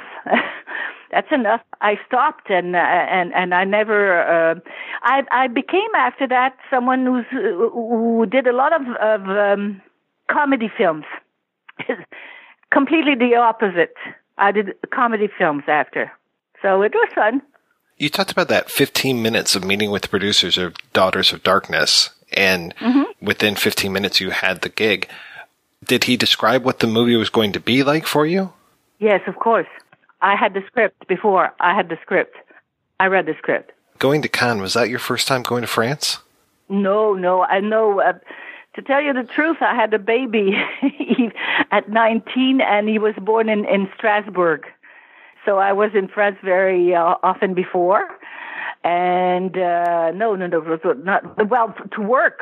Yes, it was, but it's not in France. Belgium is not France. It's Cannes is in France, but Belgium is in Europe. Let's put it this way. I was never in Belgium before, though. When did you end up meeting all of your coworkers, co-stars? Was that arriving at the set? We arrived in Brussels. I had a very funny producer, the director there. Harry Kumel was quite something. He was really something. But mostly, and I have to tell you that, the film, of course, had, like every film, had problems with getting some money to be done. So what they did, which is quite what we're doing right now with almost every film, except if you're a big corporation, they were picking up money from different countries where they would distribute the film after. So that's how they got Andrea Rau from Germany. They got Delphine Seyrig from France. They got John Karlen from the United States and me from Canada. So they were all having money from them to do the film, and they could impose then their actresses, because of course in Canada the distribution would be on my shoulder, the name of my name, because I was popular then, the same like in France and in the United States and in Germany, I guess. So we were in pause to Harry Kumel in a way.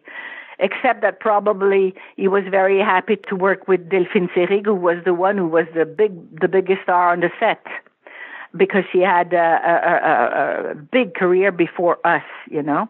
I met them the day I arrived over there, and it's funny because the film was supposed to be done in French. But then John Karlen and Andrea Rau had a lot of problems talking in French. They couldn't... they had problems anyway. So we all switched to English because Delphine also was talking English. So we all switched to English, and we had to wait for the text to be translated to do the film in English. Obviously, you're bilingual, but had you acted in English before? No, never. Was that a challenge for you, or was it just natural? No, it was natural, because I've been talking English since I was a little kid, but here in Quebec, we mostly speak French, but when I have a... Let's put it this way. If I would talk to you for 3 days in English, I would be much more fluent, but now it's a problem because I don't speak very often. I don't speak very often English, but no, it was not a problem because I could understand, and I was understanding John Karlen much more than all the others because, of course, he was speaking English all the time. I was closer to him. This might be an unfair question because this was so long ago, but did you have a lot of rehearsals? No. I have a very, very, very good memory. I'm telling you, there's no problem. It's like I can explain everything from day one over there. We had no rehearsal. We had the only thing he did put us through is to sit down and read the script. But the way he did it, he said, "I want no emotion on the lines. I just want you to read the script." So we sat down and we read the script, but we had to put no emotion on the words. And that's the only thing that he asked for.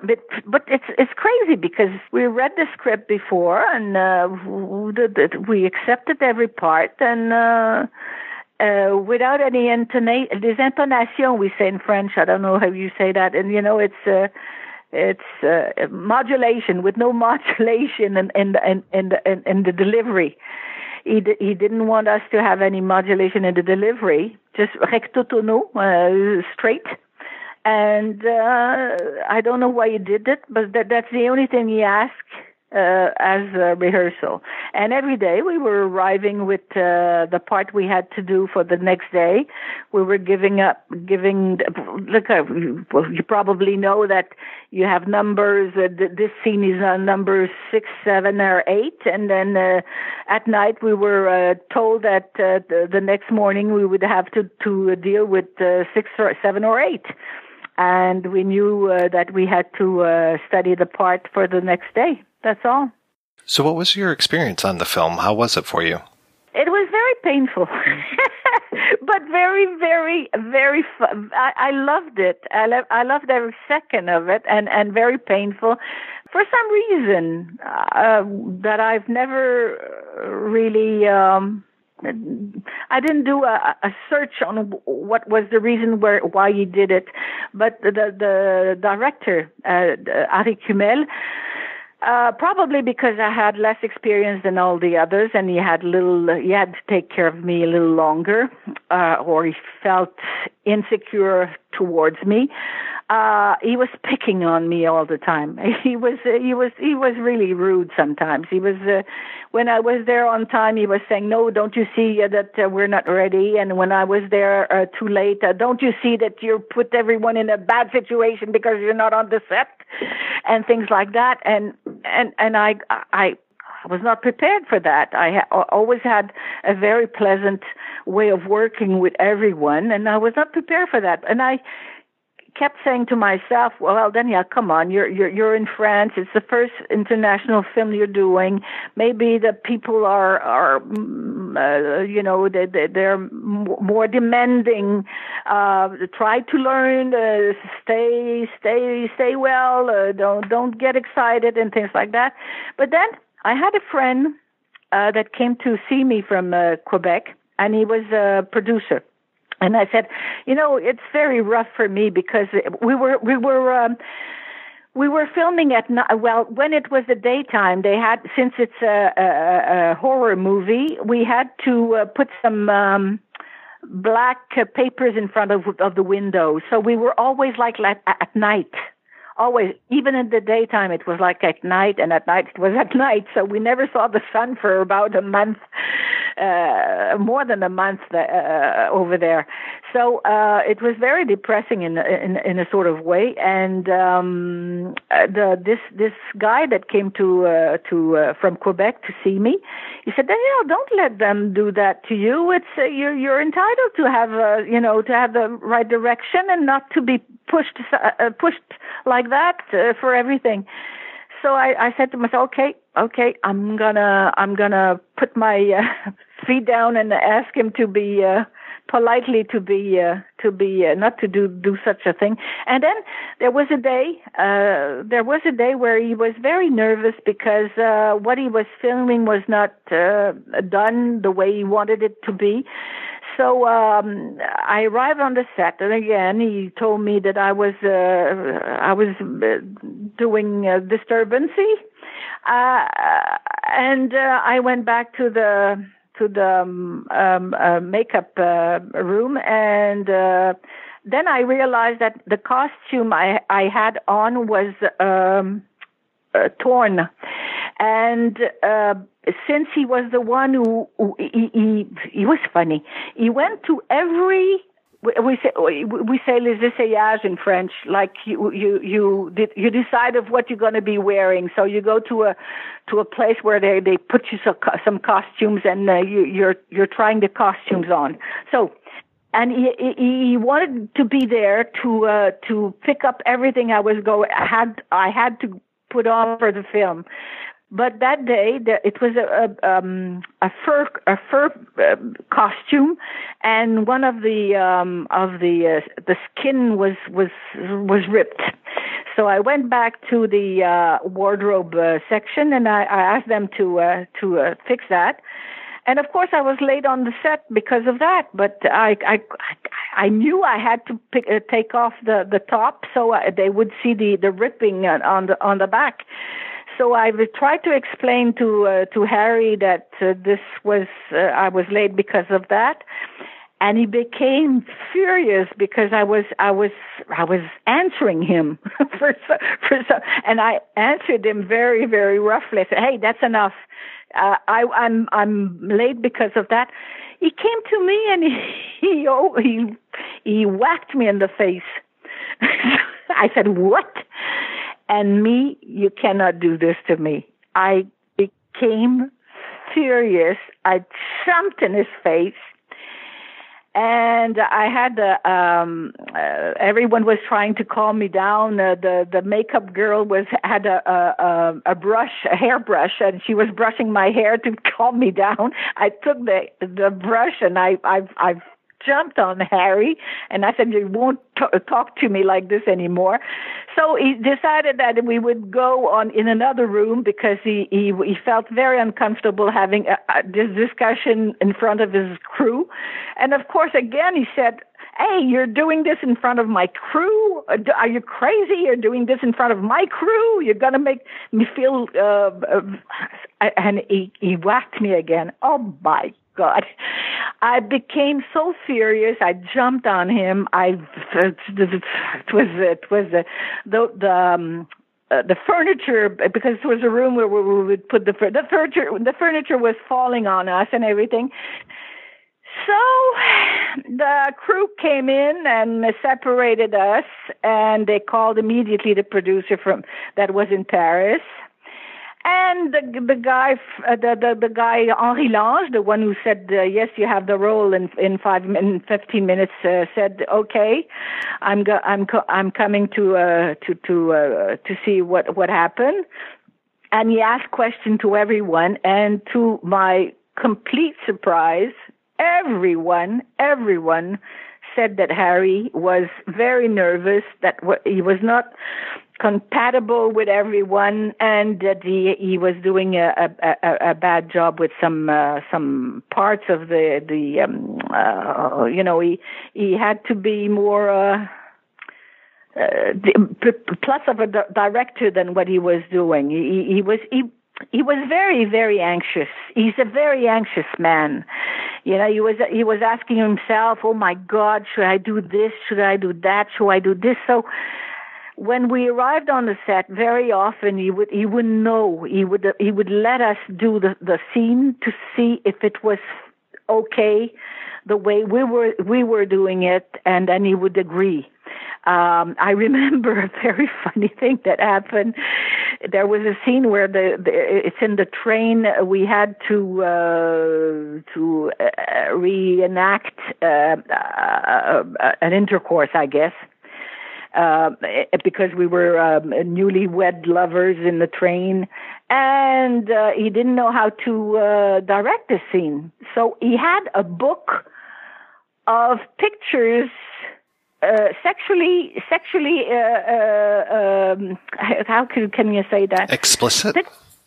Not explicit. It was for students, but position, sex position, and he would direct us in showing us some pictures of what we should do. It was so funny. Instead of saying, "Hey, let's go, just do what you have to do," he would show us some pictures. Instead of saying, if it doesn't go well, we'll take it from there and then we'll start again. No. He was showing some pictures in a book. He had a book from Sweden. I remember from Sweden, you know, looked at, and we had to do the scenes by the book. It was funny, but he was a funny character, you know. I do understand that he was completely mixed. He's a funny guy. What can I say? I remember the first time it reminded me of the first question you asked me, saying, did you meet before? Or when did you meet for the first time? I remember that I was in the hotel, and John Karlen arrived from the United States. And he said, he called me in my room, and he said, "Danielle, John has arrived. I would wish you to meet your partner. But," he says, "don't take the elevator. Just go down the stairs and go in the middle of the stairs." And the guy was poor John was at the end of the stairway waiting for me, and he staged it. He staged the way I was going to see this guy for the first time. He staged the whole way I was going to meet this guy for the first time. So it was not filmed. He just wanted to stage the way I was going to see John for the first time.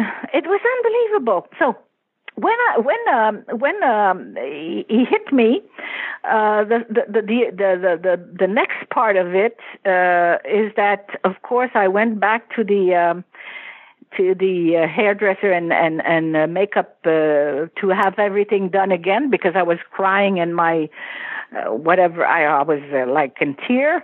When I arrived there, John looked at me and he says, "Daniel, what happened?" He says, "Well, he hit me, but it's okay. Don't get excited. It's enough. Well, I've explained my point, and he knows where I'm standing now. Just don't." He said, What?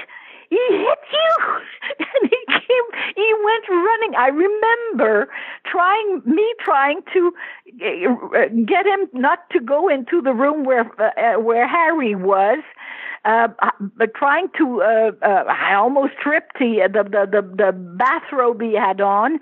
And he arrived in the room and he said, "Harry." Harry said, "Yes." He just, boom, he just punched him in the nose. He says, "You don't beat women. Do you hear me? You don't beat women." It was terrible. It was really, really, really terrible. So, but I of course, you say that today. You say, "Oh my God, what a." what a backstage fight that was. But in a way, I do understand this guy that was, maybe it was a big film for him, maybe it was too big for him, and he was completely overcast by the fact that everyone could see that he was not prepared for it. You know, I don't know. I have, now that I've worked a lot in films, I can see that he was not prepared for something so big.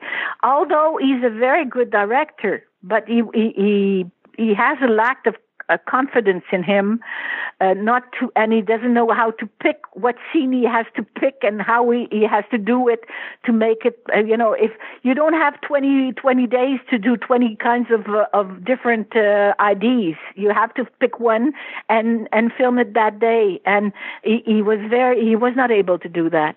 He had 2 or 3 ideas, and he couldn't put them together just to choose one and say, that's the way we're going to do it. And it was getting on his nerves all the time, because he was always wondering if he could, when you assemble the film, if it would look good, you know. But it was good. It was good. What can I say? It was good. I guess that he had a très bon monteur, a good editor. Yeah, I guess that he had a good editor. But the film was okay. He did a lot of. He had good idea, but we had to put a lot of our strategy in to make it look the way it should be. You know, we were a part of it. You talked a little bit about John Karlen. How were your other co-stars on the film? Marvelous. Andrea was always, she was quite, the first year she was younger than I, and she was a little bit afraid because she couldn't, no one would speak German on the set. So we couldn't talk to her very, very much because she was only talking English, and she was not understanding quite well. So she was apart very, very often. Me and John, well, we were together almost most of the time, eating together, going out together, and we were very good friends. And as for Delphine, she was very, she didn't want to mix with anyone, but she is the most wonderful woman I've met. She helped me. She knew that I was pushed by this director, and she helped me a lot. Very often, she came to me and she says, "Danielle, I don't feel secure with this scene. Can you please help me? We're going to rehearse a bit." And I knew perfectly well it was because I was not the one who was ready for the role. I was not for this scene, and I had to rehearse, and the director was not asking us to rehearse, so she was asking me to rehearse because of her, which is a very, very kind way of having a because I was, I was just a starting actress at that scene, because the 2 films I did before, it was not real, like, it was like a vacation, but this one was a real film with a lot of des contraintes. We had a lot of things. I had a lot of things to learn from that film, and I remember that the day she was not there when we had the fight, but of course everyone went to her and told her what happened. And the next day, what she did is unbelievable. She, we were having a light setting where we had to be standing up in front of one another and just waiting for the light to be put on our faces. And she decided to ask to ask Harry to come close to us. I didn't talk to her, and we were not talking together. We were just she was filing her nails, I remember. And she said, "Harry, can you please come here?" And of course, Harry came like he was in love with this girl. It was unbelievable. And she says, "I want to tell you something. I've learned something from a very good director once, and he said and she was not looking at me, she was filing her nails. He said that when two actresses are very good, a director is totally out of order. and he couldn't believe what he heard, because of course she was telling him that we could do the film without him.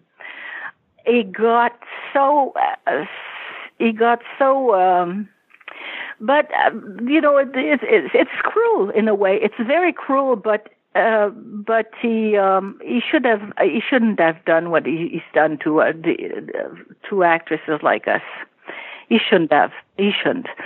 So, but at the same time, I took very seriously the way that I had to learn about the way a film was done.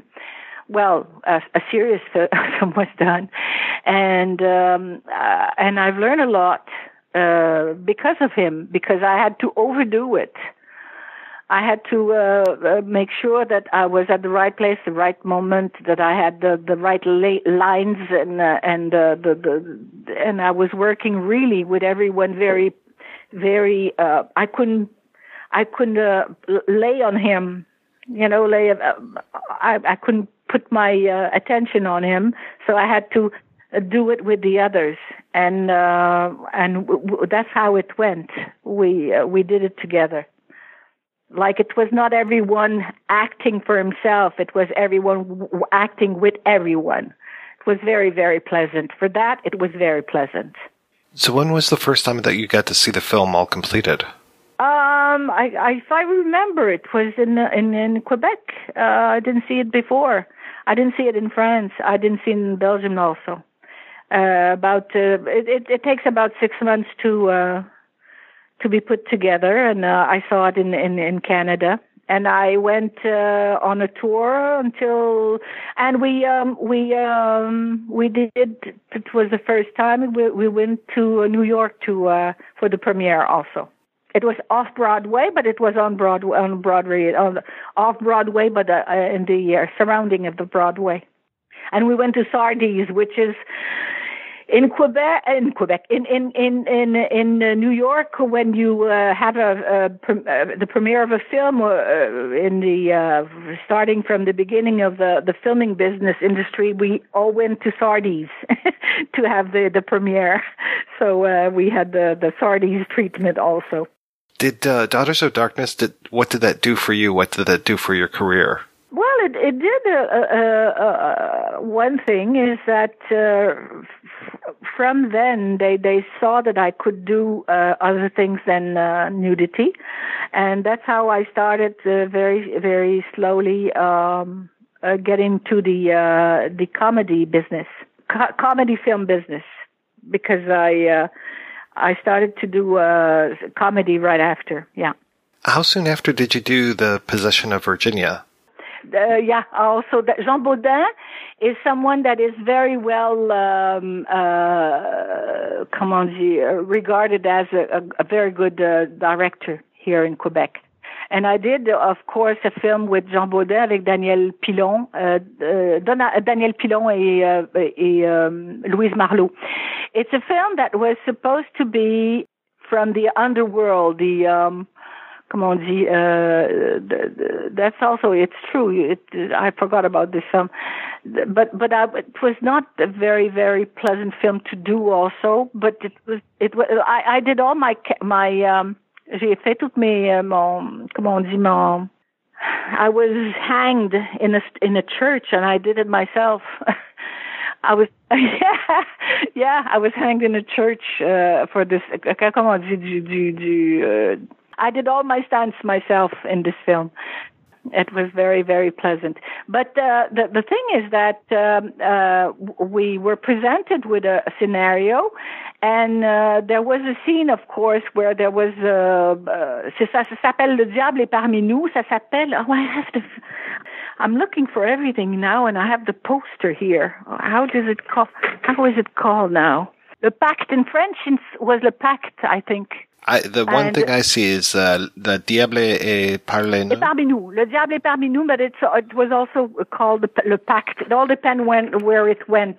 We filmed it as Le Pact, but then the directors that were making a lot of movies with Valerie and the Initiation, that did produce this film, decided that the scenes where there was some nudity and there was a shrine with all kinds of things, they decided to make this film known for these scenes, and they did an editing that was completely different from the scenario.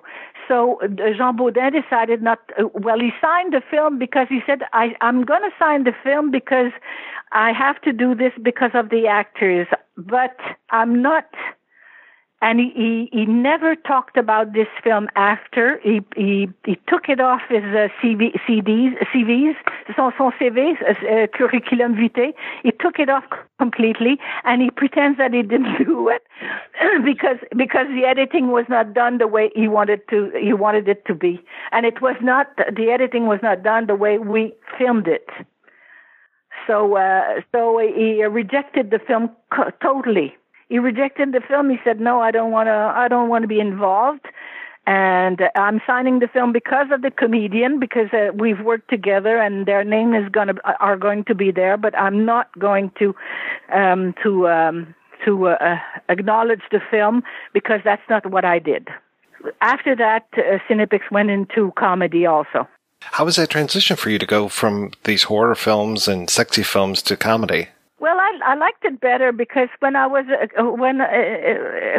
not in a film, I became an actress in different TV shows, and that's how I came into comedy. I did a lot of shows where there was comedy. So it was easy for me to go for. Actually, it was the one that were asking me to do the TV shows that were doing the films after. They were the producers. So it was easy for them, yeah. So you talked about this being the 50th anniversary of Valerie. That seems like it's keeping you busy. What else have you been working on lately? I'm a painter, so I'm doing a lot of I'm presenting shortly 30 of my paintings in an exposition. I'm doing a lot of exposition. And I write books. I'm just writing my 5th book right now. And I'm doing a lot of shows, but behind the scenes. I'm going to be very shortly having some impersonators coming from France into a show to present to the Casino de Montréal, and I'm traveling a lot to see shows around and having them brought to Montreal. I'm just having fun at my age now. I'm not on TV. I'm going to be probably because I was asked to do. That's very funny. You're going to say, "Well, where can she come from films and then go to this kind of show in Quebec?" That's the way it goes. But I might be the director of a decorating series. Oh, very nice. And construction, but I'm good in construction also. Can you imagine? It's true. Yeah, I might be doing this. We're trying to sell it, and they told me that it was a very good idea, so I might have to do this summer. Oh, that's great! I love shows like that. The idea is not too bad. There's a lot of shows showing, oh, my beautiful backyard, oh, my beautiful living room, whatever. The idea is very simple. When you live in a big, huge house and you have to go in a little one, what do you do with your furniture? How do you, what do you get? What do you sell? What do you transform? What do you, you don't start from scrap. But the big house coming to a very, very small house, you have to work your way out to keep the pieces you want to get, and then maybe refresh them, maybe change the colors and things like that. It's a very funny way We did a show not to be shown on TV, but to present to the producers a pilot. I did a pilot, and they fell on the floor. I said, "My God, that's so good!" So I'm waiting. Maybe yes, maybe no. I don't know.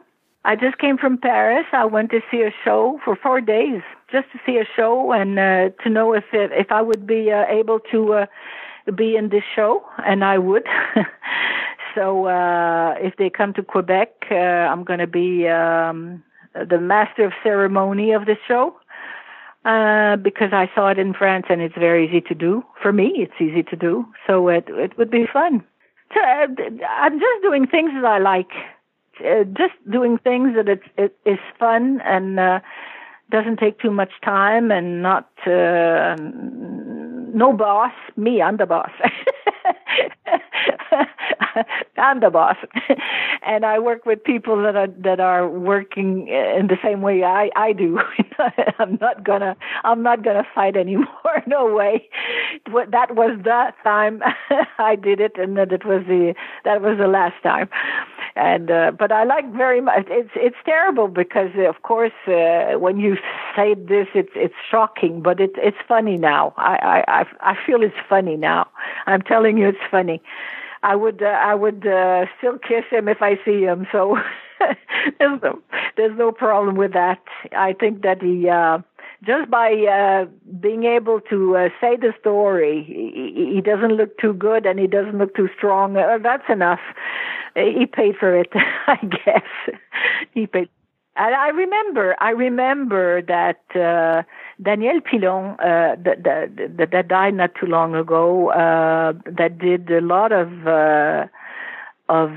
TV shows, TV daily shows in the United States.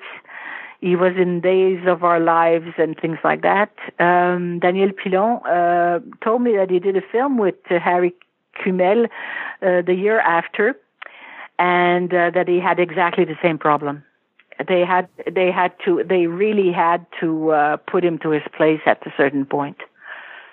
That he told me that about 10 years after my film. So I guess that's not like you told me, Danielle, that I would have problems with him. No, I heard that he did a film with him. He had the same problem. But he's okay. Hey, he's trying to do things, and he's not secure. And it's not a show. It's not a kind of a work that you know exactly. Well, some of them yes, but you know exactly where to go when there's a multiple situation that you have to solve. But it's okay. It's okay. He's okay. He's okay, and I'm okay too. I'm okay too. That's how the film. But the film was really, really, really, very pleasant to do. Very pleasant. Even though we had to work at night very late sometimes at night because of the light. We had to. We couldn't go on a daytime base. It was very pleasant. Thank you so much for your time. This has been wonderful. Okay, thank you. Sorry for my English; it's not perfect, but I've looked. Your English is way better than my Quebecois. Okay, thank you for. But you gave me the occasion of practicing a bit. That's okay.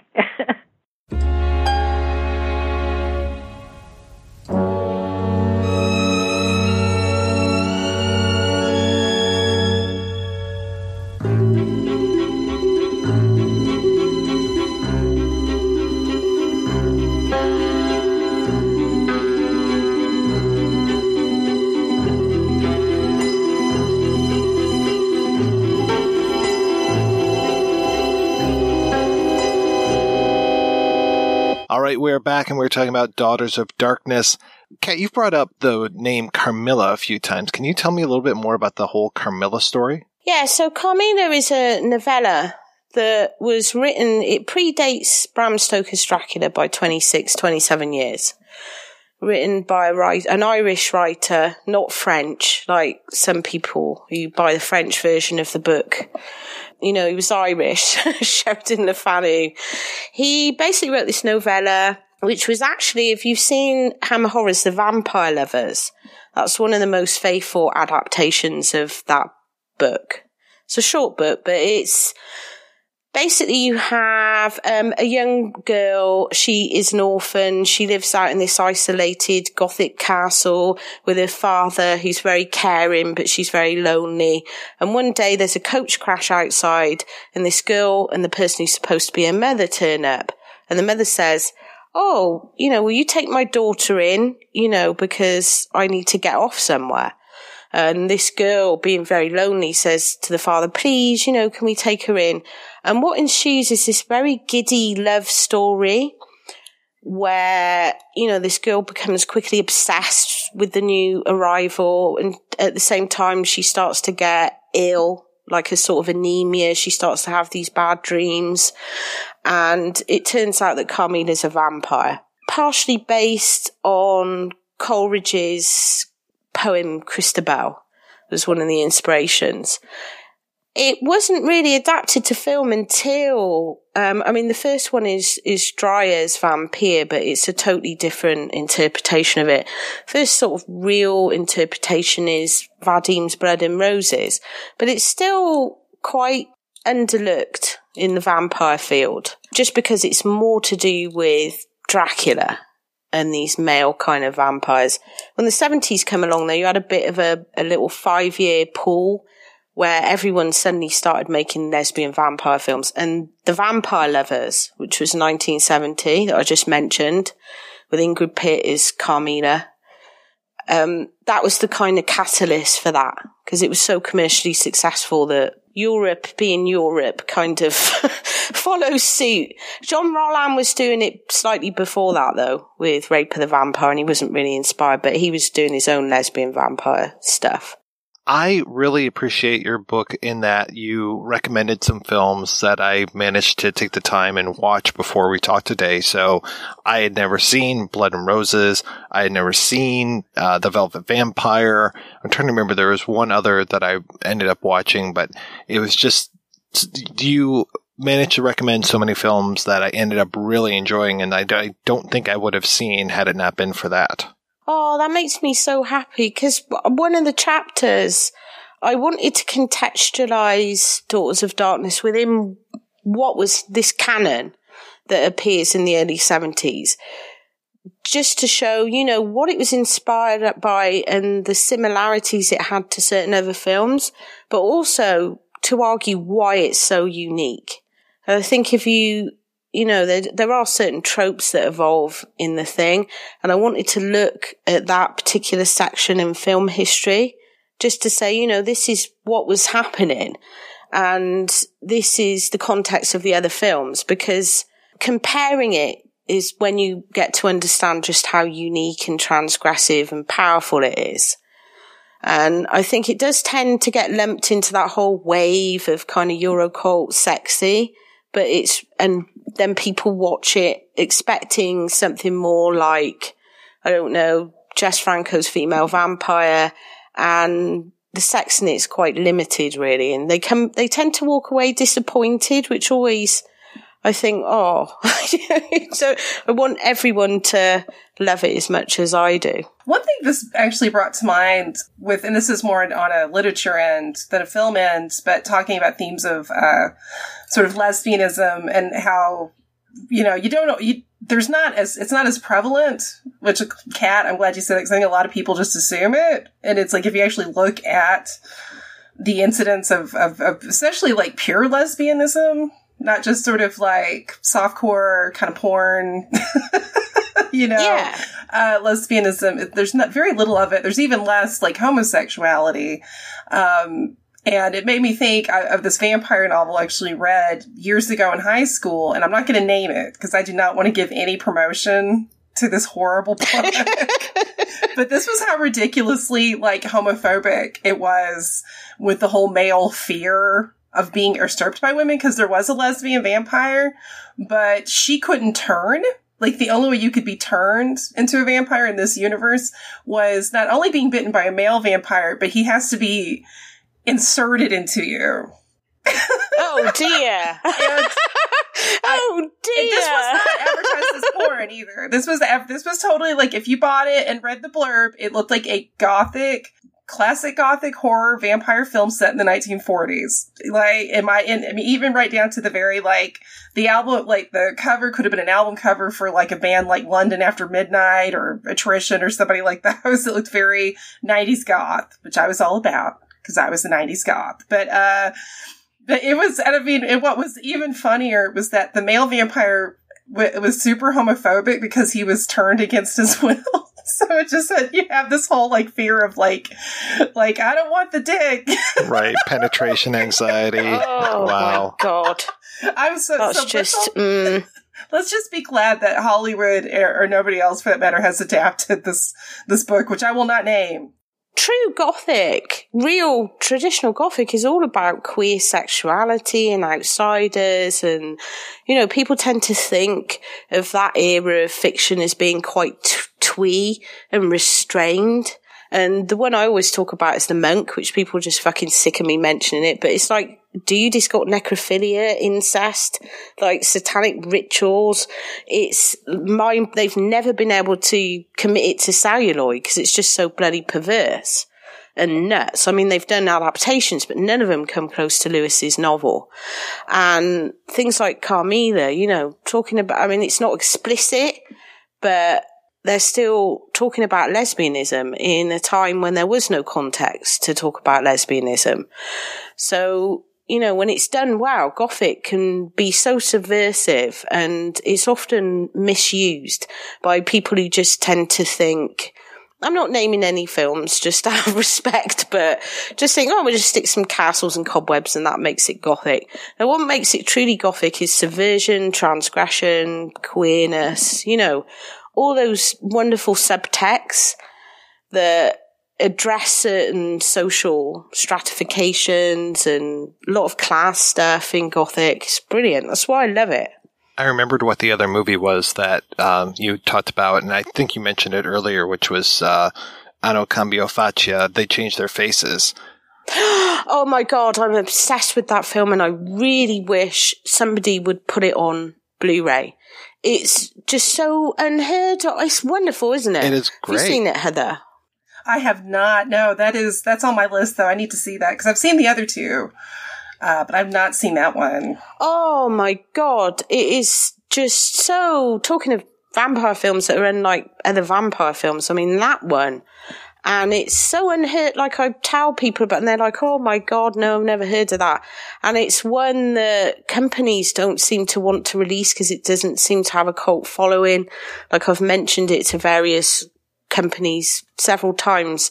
Like, you know, you need to release that bloody film because it's incredible.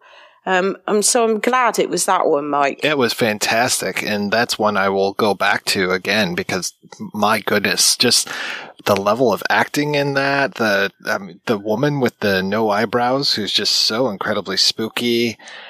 And yeah, just this amazing metaphor for capitalism. I think in the 70s, a lot of filmmakers, especially the ones that swayed more towards art house, were using the vampire film to comment on certain social satire or cultural changes. And that's why you have a kind of wave towards feminism specifically in lesbian vampires. John Rolland used it very effectively. You know, Kumel did. Stephanie Rothman's Velvet Vampire has a lot of feminist connotations as well. And you also had people to go with a class angle who were addressing the things that were happening in society. Because, you know, in the early 70s, there were recessions, there were protests, student protests. There were a lot of protests in Italy against the industrialists. You know, the shit's just hitting the fan. And you get a lot of films in the 1970s, specifically in Vampire Thirst, 1979. The Australian one is another one that deals with class and entitlement, you know, so much of that happening. I think that's why I'm specifically drawn to that decade more than any other. Even things like Martin, which is commenting on masculinity and sexuality, you know, and all those things. Cronenberg's Rabid. There was just so much invention in that one decade alone. Absolutely. That's one of my favorite decades, too. Also, like, there's really some fascinating commentary on class in Paul Morrissey's Blood for Dracula, which I know, Kat, one of our favorite movies ever. It's so good. And, you know, especially because it doesn't, you know, it's so, God, I don't know. We could do a whole episode on that film. In fact, we may. Right, Kat? We may. Maybe. Yes, we may. Maybe. But it's so, oh my God, that film is so bonkers. But yeah, you have, you know, I mean, that one really explores the character of Dracula as an aristocrat with commentary. Oh, it's just so good. And then you get certain historians who, you know, call things like Fresh for Frankenstein as one joke that goes on too long. Not naming that stuffy tweed adorned historian, but you just think, do you really not get Gothic?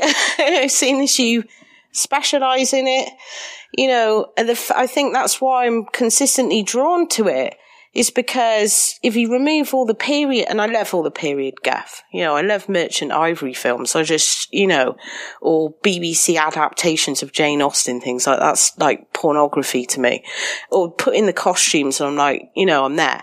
But as far as Gothic's concerned, it's evergreen. You can adapt it to anything, to any time, to any place. There's so much context here that you can use to comment on things now. Stephen King, you know, people don't generally think of Stephen King as a Gothic person, but he was using Gothic early on to comment on what was happening in America in the 70s. And, you know, so it can be, consistently changed and adapted. And I think that's why it's such a wonderful genre. If you move out of that mindset of Gothic has to be Bela Lugosi in a cape and a castle and little cobwebs and stuff. You move beyond that and think of it as a pure concept. There's so much in there that you can adapt, and Kumel understood that. God, that is so brilliantly put, especially because, like, one of the things I love about King is the fact that, like, class, because, like, so many, you know, his universe is working class. Like, it's lower middle class Americana. And like, with Martin, you know, I've often felt like, you know, part of, like, the great atmosphere of Martin is the fact that it's, like, it's in the Rust Belt. Like, it's basically in this very economically depressed area. Yeah. Where a kid like Martin, who, you know, more than likely isn't really a vampire, but just this, you know, just sort of this very mixed up young man who's grown up with this family history of possible mental illness, abuse, and murder, all set in an area. Oh, Martin is just a masterpiece. And the way I wrote an essay recently for Screen Magazine, the US Screen Magazine, about Dawn of the Dead, and spoke about how Romero was very good at adapting Gothic. And people often see him as, you know, coming along and rejecting Gothic because he rejected the aesthetic. But he uses Gothic and class and sexuality in a way that's very in tune with the pure concept of the genre. I mean, Martin has... So, I mean, I see Carrie and Martin as two sides of the same coin because they both have this very distinctly American Gothic view on Puritanism, which is an American Gothic thing. You know, both of them, they're both similar characters in that they're outcasts and they're from these poor backgrounds. And it's just great. I think that whole era of new Gothic, especially the American Gothic, was just brilliant. The way people were looking at it and pulling it apart and remaking it. I don't think Stephen King gets enough recognition for it, and Romero definitely doesn't. So, Kat, we talked about this a little bit before, but tell me more about your book. I know you don't have necessarily a release date, but who's putting it out? Where's the best place to order it? All that kind of stuff. Oh, right. Well, it's coming out as part of the Devil's Advocate series, which is put out by Author Press in the UK. But they sell them through Columbia University in the US. They're on Amazon as well. And it's part of a series that looks specifically at different horror films. Like they've done Black Sunday. Emma Westwood just did a great one on The Fly, actually. I know you had her on as a guest, didn't you, Mike? Or you interviewed her. Yeah, so looking at different aspects of horror films. So it's part of that whole series. They're just monographs, you know, on one singular film. Alexandra Helen Nicholas did a great one on Suspiria. And they're supposed to kind of, they're not too academic. They look at things in a more serious way, but not so serious that you lose the entire reading audience apart from about 5%. You know, they're that bridge in between academic ideas, but more accessible. So people can grab, pre-order them. There isn't a publishing date yet because originally it was going to be done last summer, but I wanted to wait for Harry. And my publisher's very patient, and I did. I got Harry, who's very generous with his time, and I think the book is just all the more better for his input. Yeah, now I'm just waiting because obviously other people have come in after me and they're waiting for their books to be published, so you know, just have to be patient, but it's coming this year sometime. Well, after reading it, I can say Rondo's written all over it. It deserves better than the Rondo. Don't take the piss now, Mike. This book is too good for the Rondos. Please leave this part in. No, I'm not bitter. So any listeners, if you really love your favorite writers and artists, just buy their stuff, okay? Buy Kat's book. Don't worry about the fucking Rondos. Alex's masterpiece on Suspiria, which was just, I read that book and I was just felt so inadequate as a writer. She didn't even get nominated until people kicked off, so yeah. But I'm so glad you guys read it because you're the first two. Woo. What a privilege. You're the first two people in the world, apart from my publisher, who've laid eyes on it. So, wow, that's fantastic. That's very much a huge honor. Thank you, Kat. No, I'm glad. And it's wonderful to have the feedback because obviously when you're writing something, you don't know until it's actually out there in the wild, you know, how it's going to be kind of taken. And then you guys are my friends, so you have to be nice. All right, guys, we're going to take another break and play a preview for next week's show. 1933, the depths of the Great Depression. An army of homeless men roamed the land, stealing rides on the railroads. They were nomads who lived by no law but their own. And dedicated to their destruction was the railroad man who stood between them and the trains. Hang on for action adventure that roars like thunder. A hobo called A Number One. And a railroading man named Shack meet in battle at breakneck speed in Emperor of the North. A Number One, a man who lives by his wits. I'm trusting you, kid. Cover for me. Hey, you come back here! He takes what he needs and goes where he wants, and always travels first class. You confess, sinner. The Lord is my tabernacle. And his ship is filled with gold. Set sail for the pearly gates. Hallelujah, brother! A Number One has been everywhere, but never on the number 19. Shack's Train, where nobody rides for free and lives. Next time I pick up an empty, I'm not going to have it burned. You'll never let it happen again. Never! Shack's weapons, a steel hammer, a length of chain, and he'll use them with pleasure if he catches any bum on his train. I did it.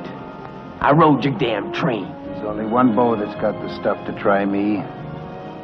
You ain't even on the list. The king of the hobos travels by rail, and he always travels alone. This time, a punk kid named Cigarette is going along for the ride. Okay. Any tramp that sets foot on my train, I'd hold him out and shake him to death like a snake. You ain't stopping at this hotel, kid. The stars at night, I put them there. My road, kid, and I don't give lessons, and I don't take bargains. Look, do exactly what I do. Nothing more. Don't like it. Just do it. The fast mail going through the junction at 7:10. That's 11 minutes. I'll be there at 4. Not at yard speed, you won't. I won't be going yard speed. I'm going to highball. I'm not giving away another free ride. A Number One loved the game, and he knew what had to be done. But the evil Shack had a plan of his own. A number one department on the 19th. But that shocked train. Marcus. A number one! A number one! Name is on the tower, I seen it. Northbound to Portland.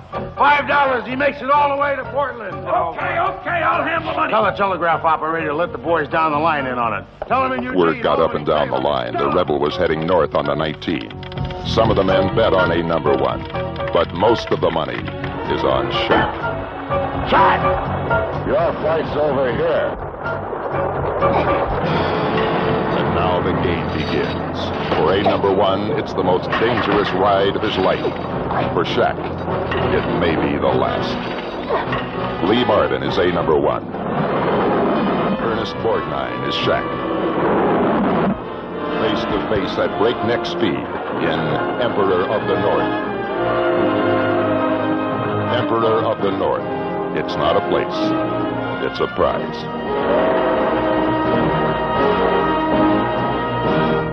That's right. We'll be back next week with a look at Emperor of the North. Until then, I want to thank this week's co-hosts, Kat and Heather. Heather, what is the latest with you?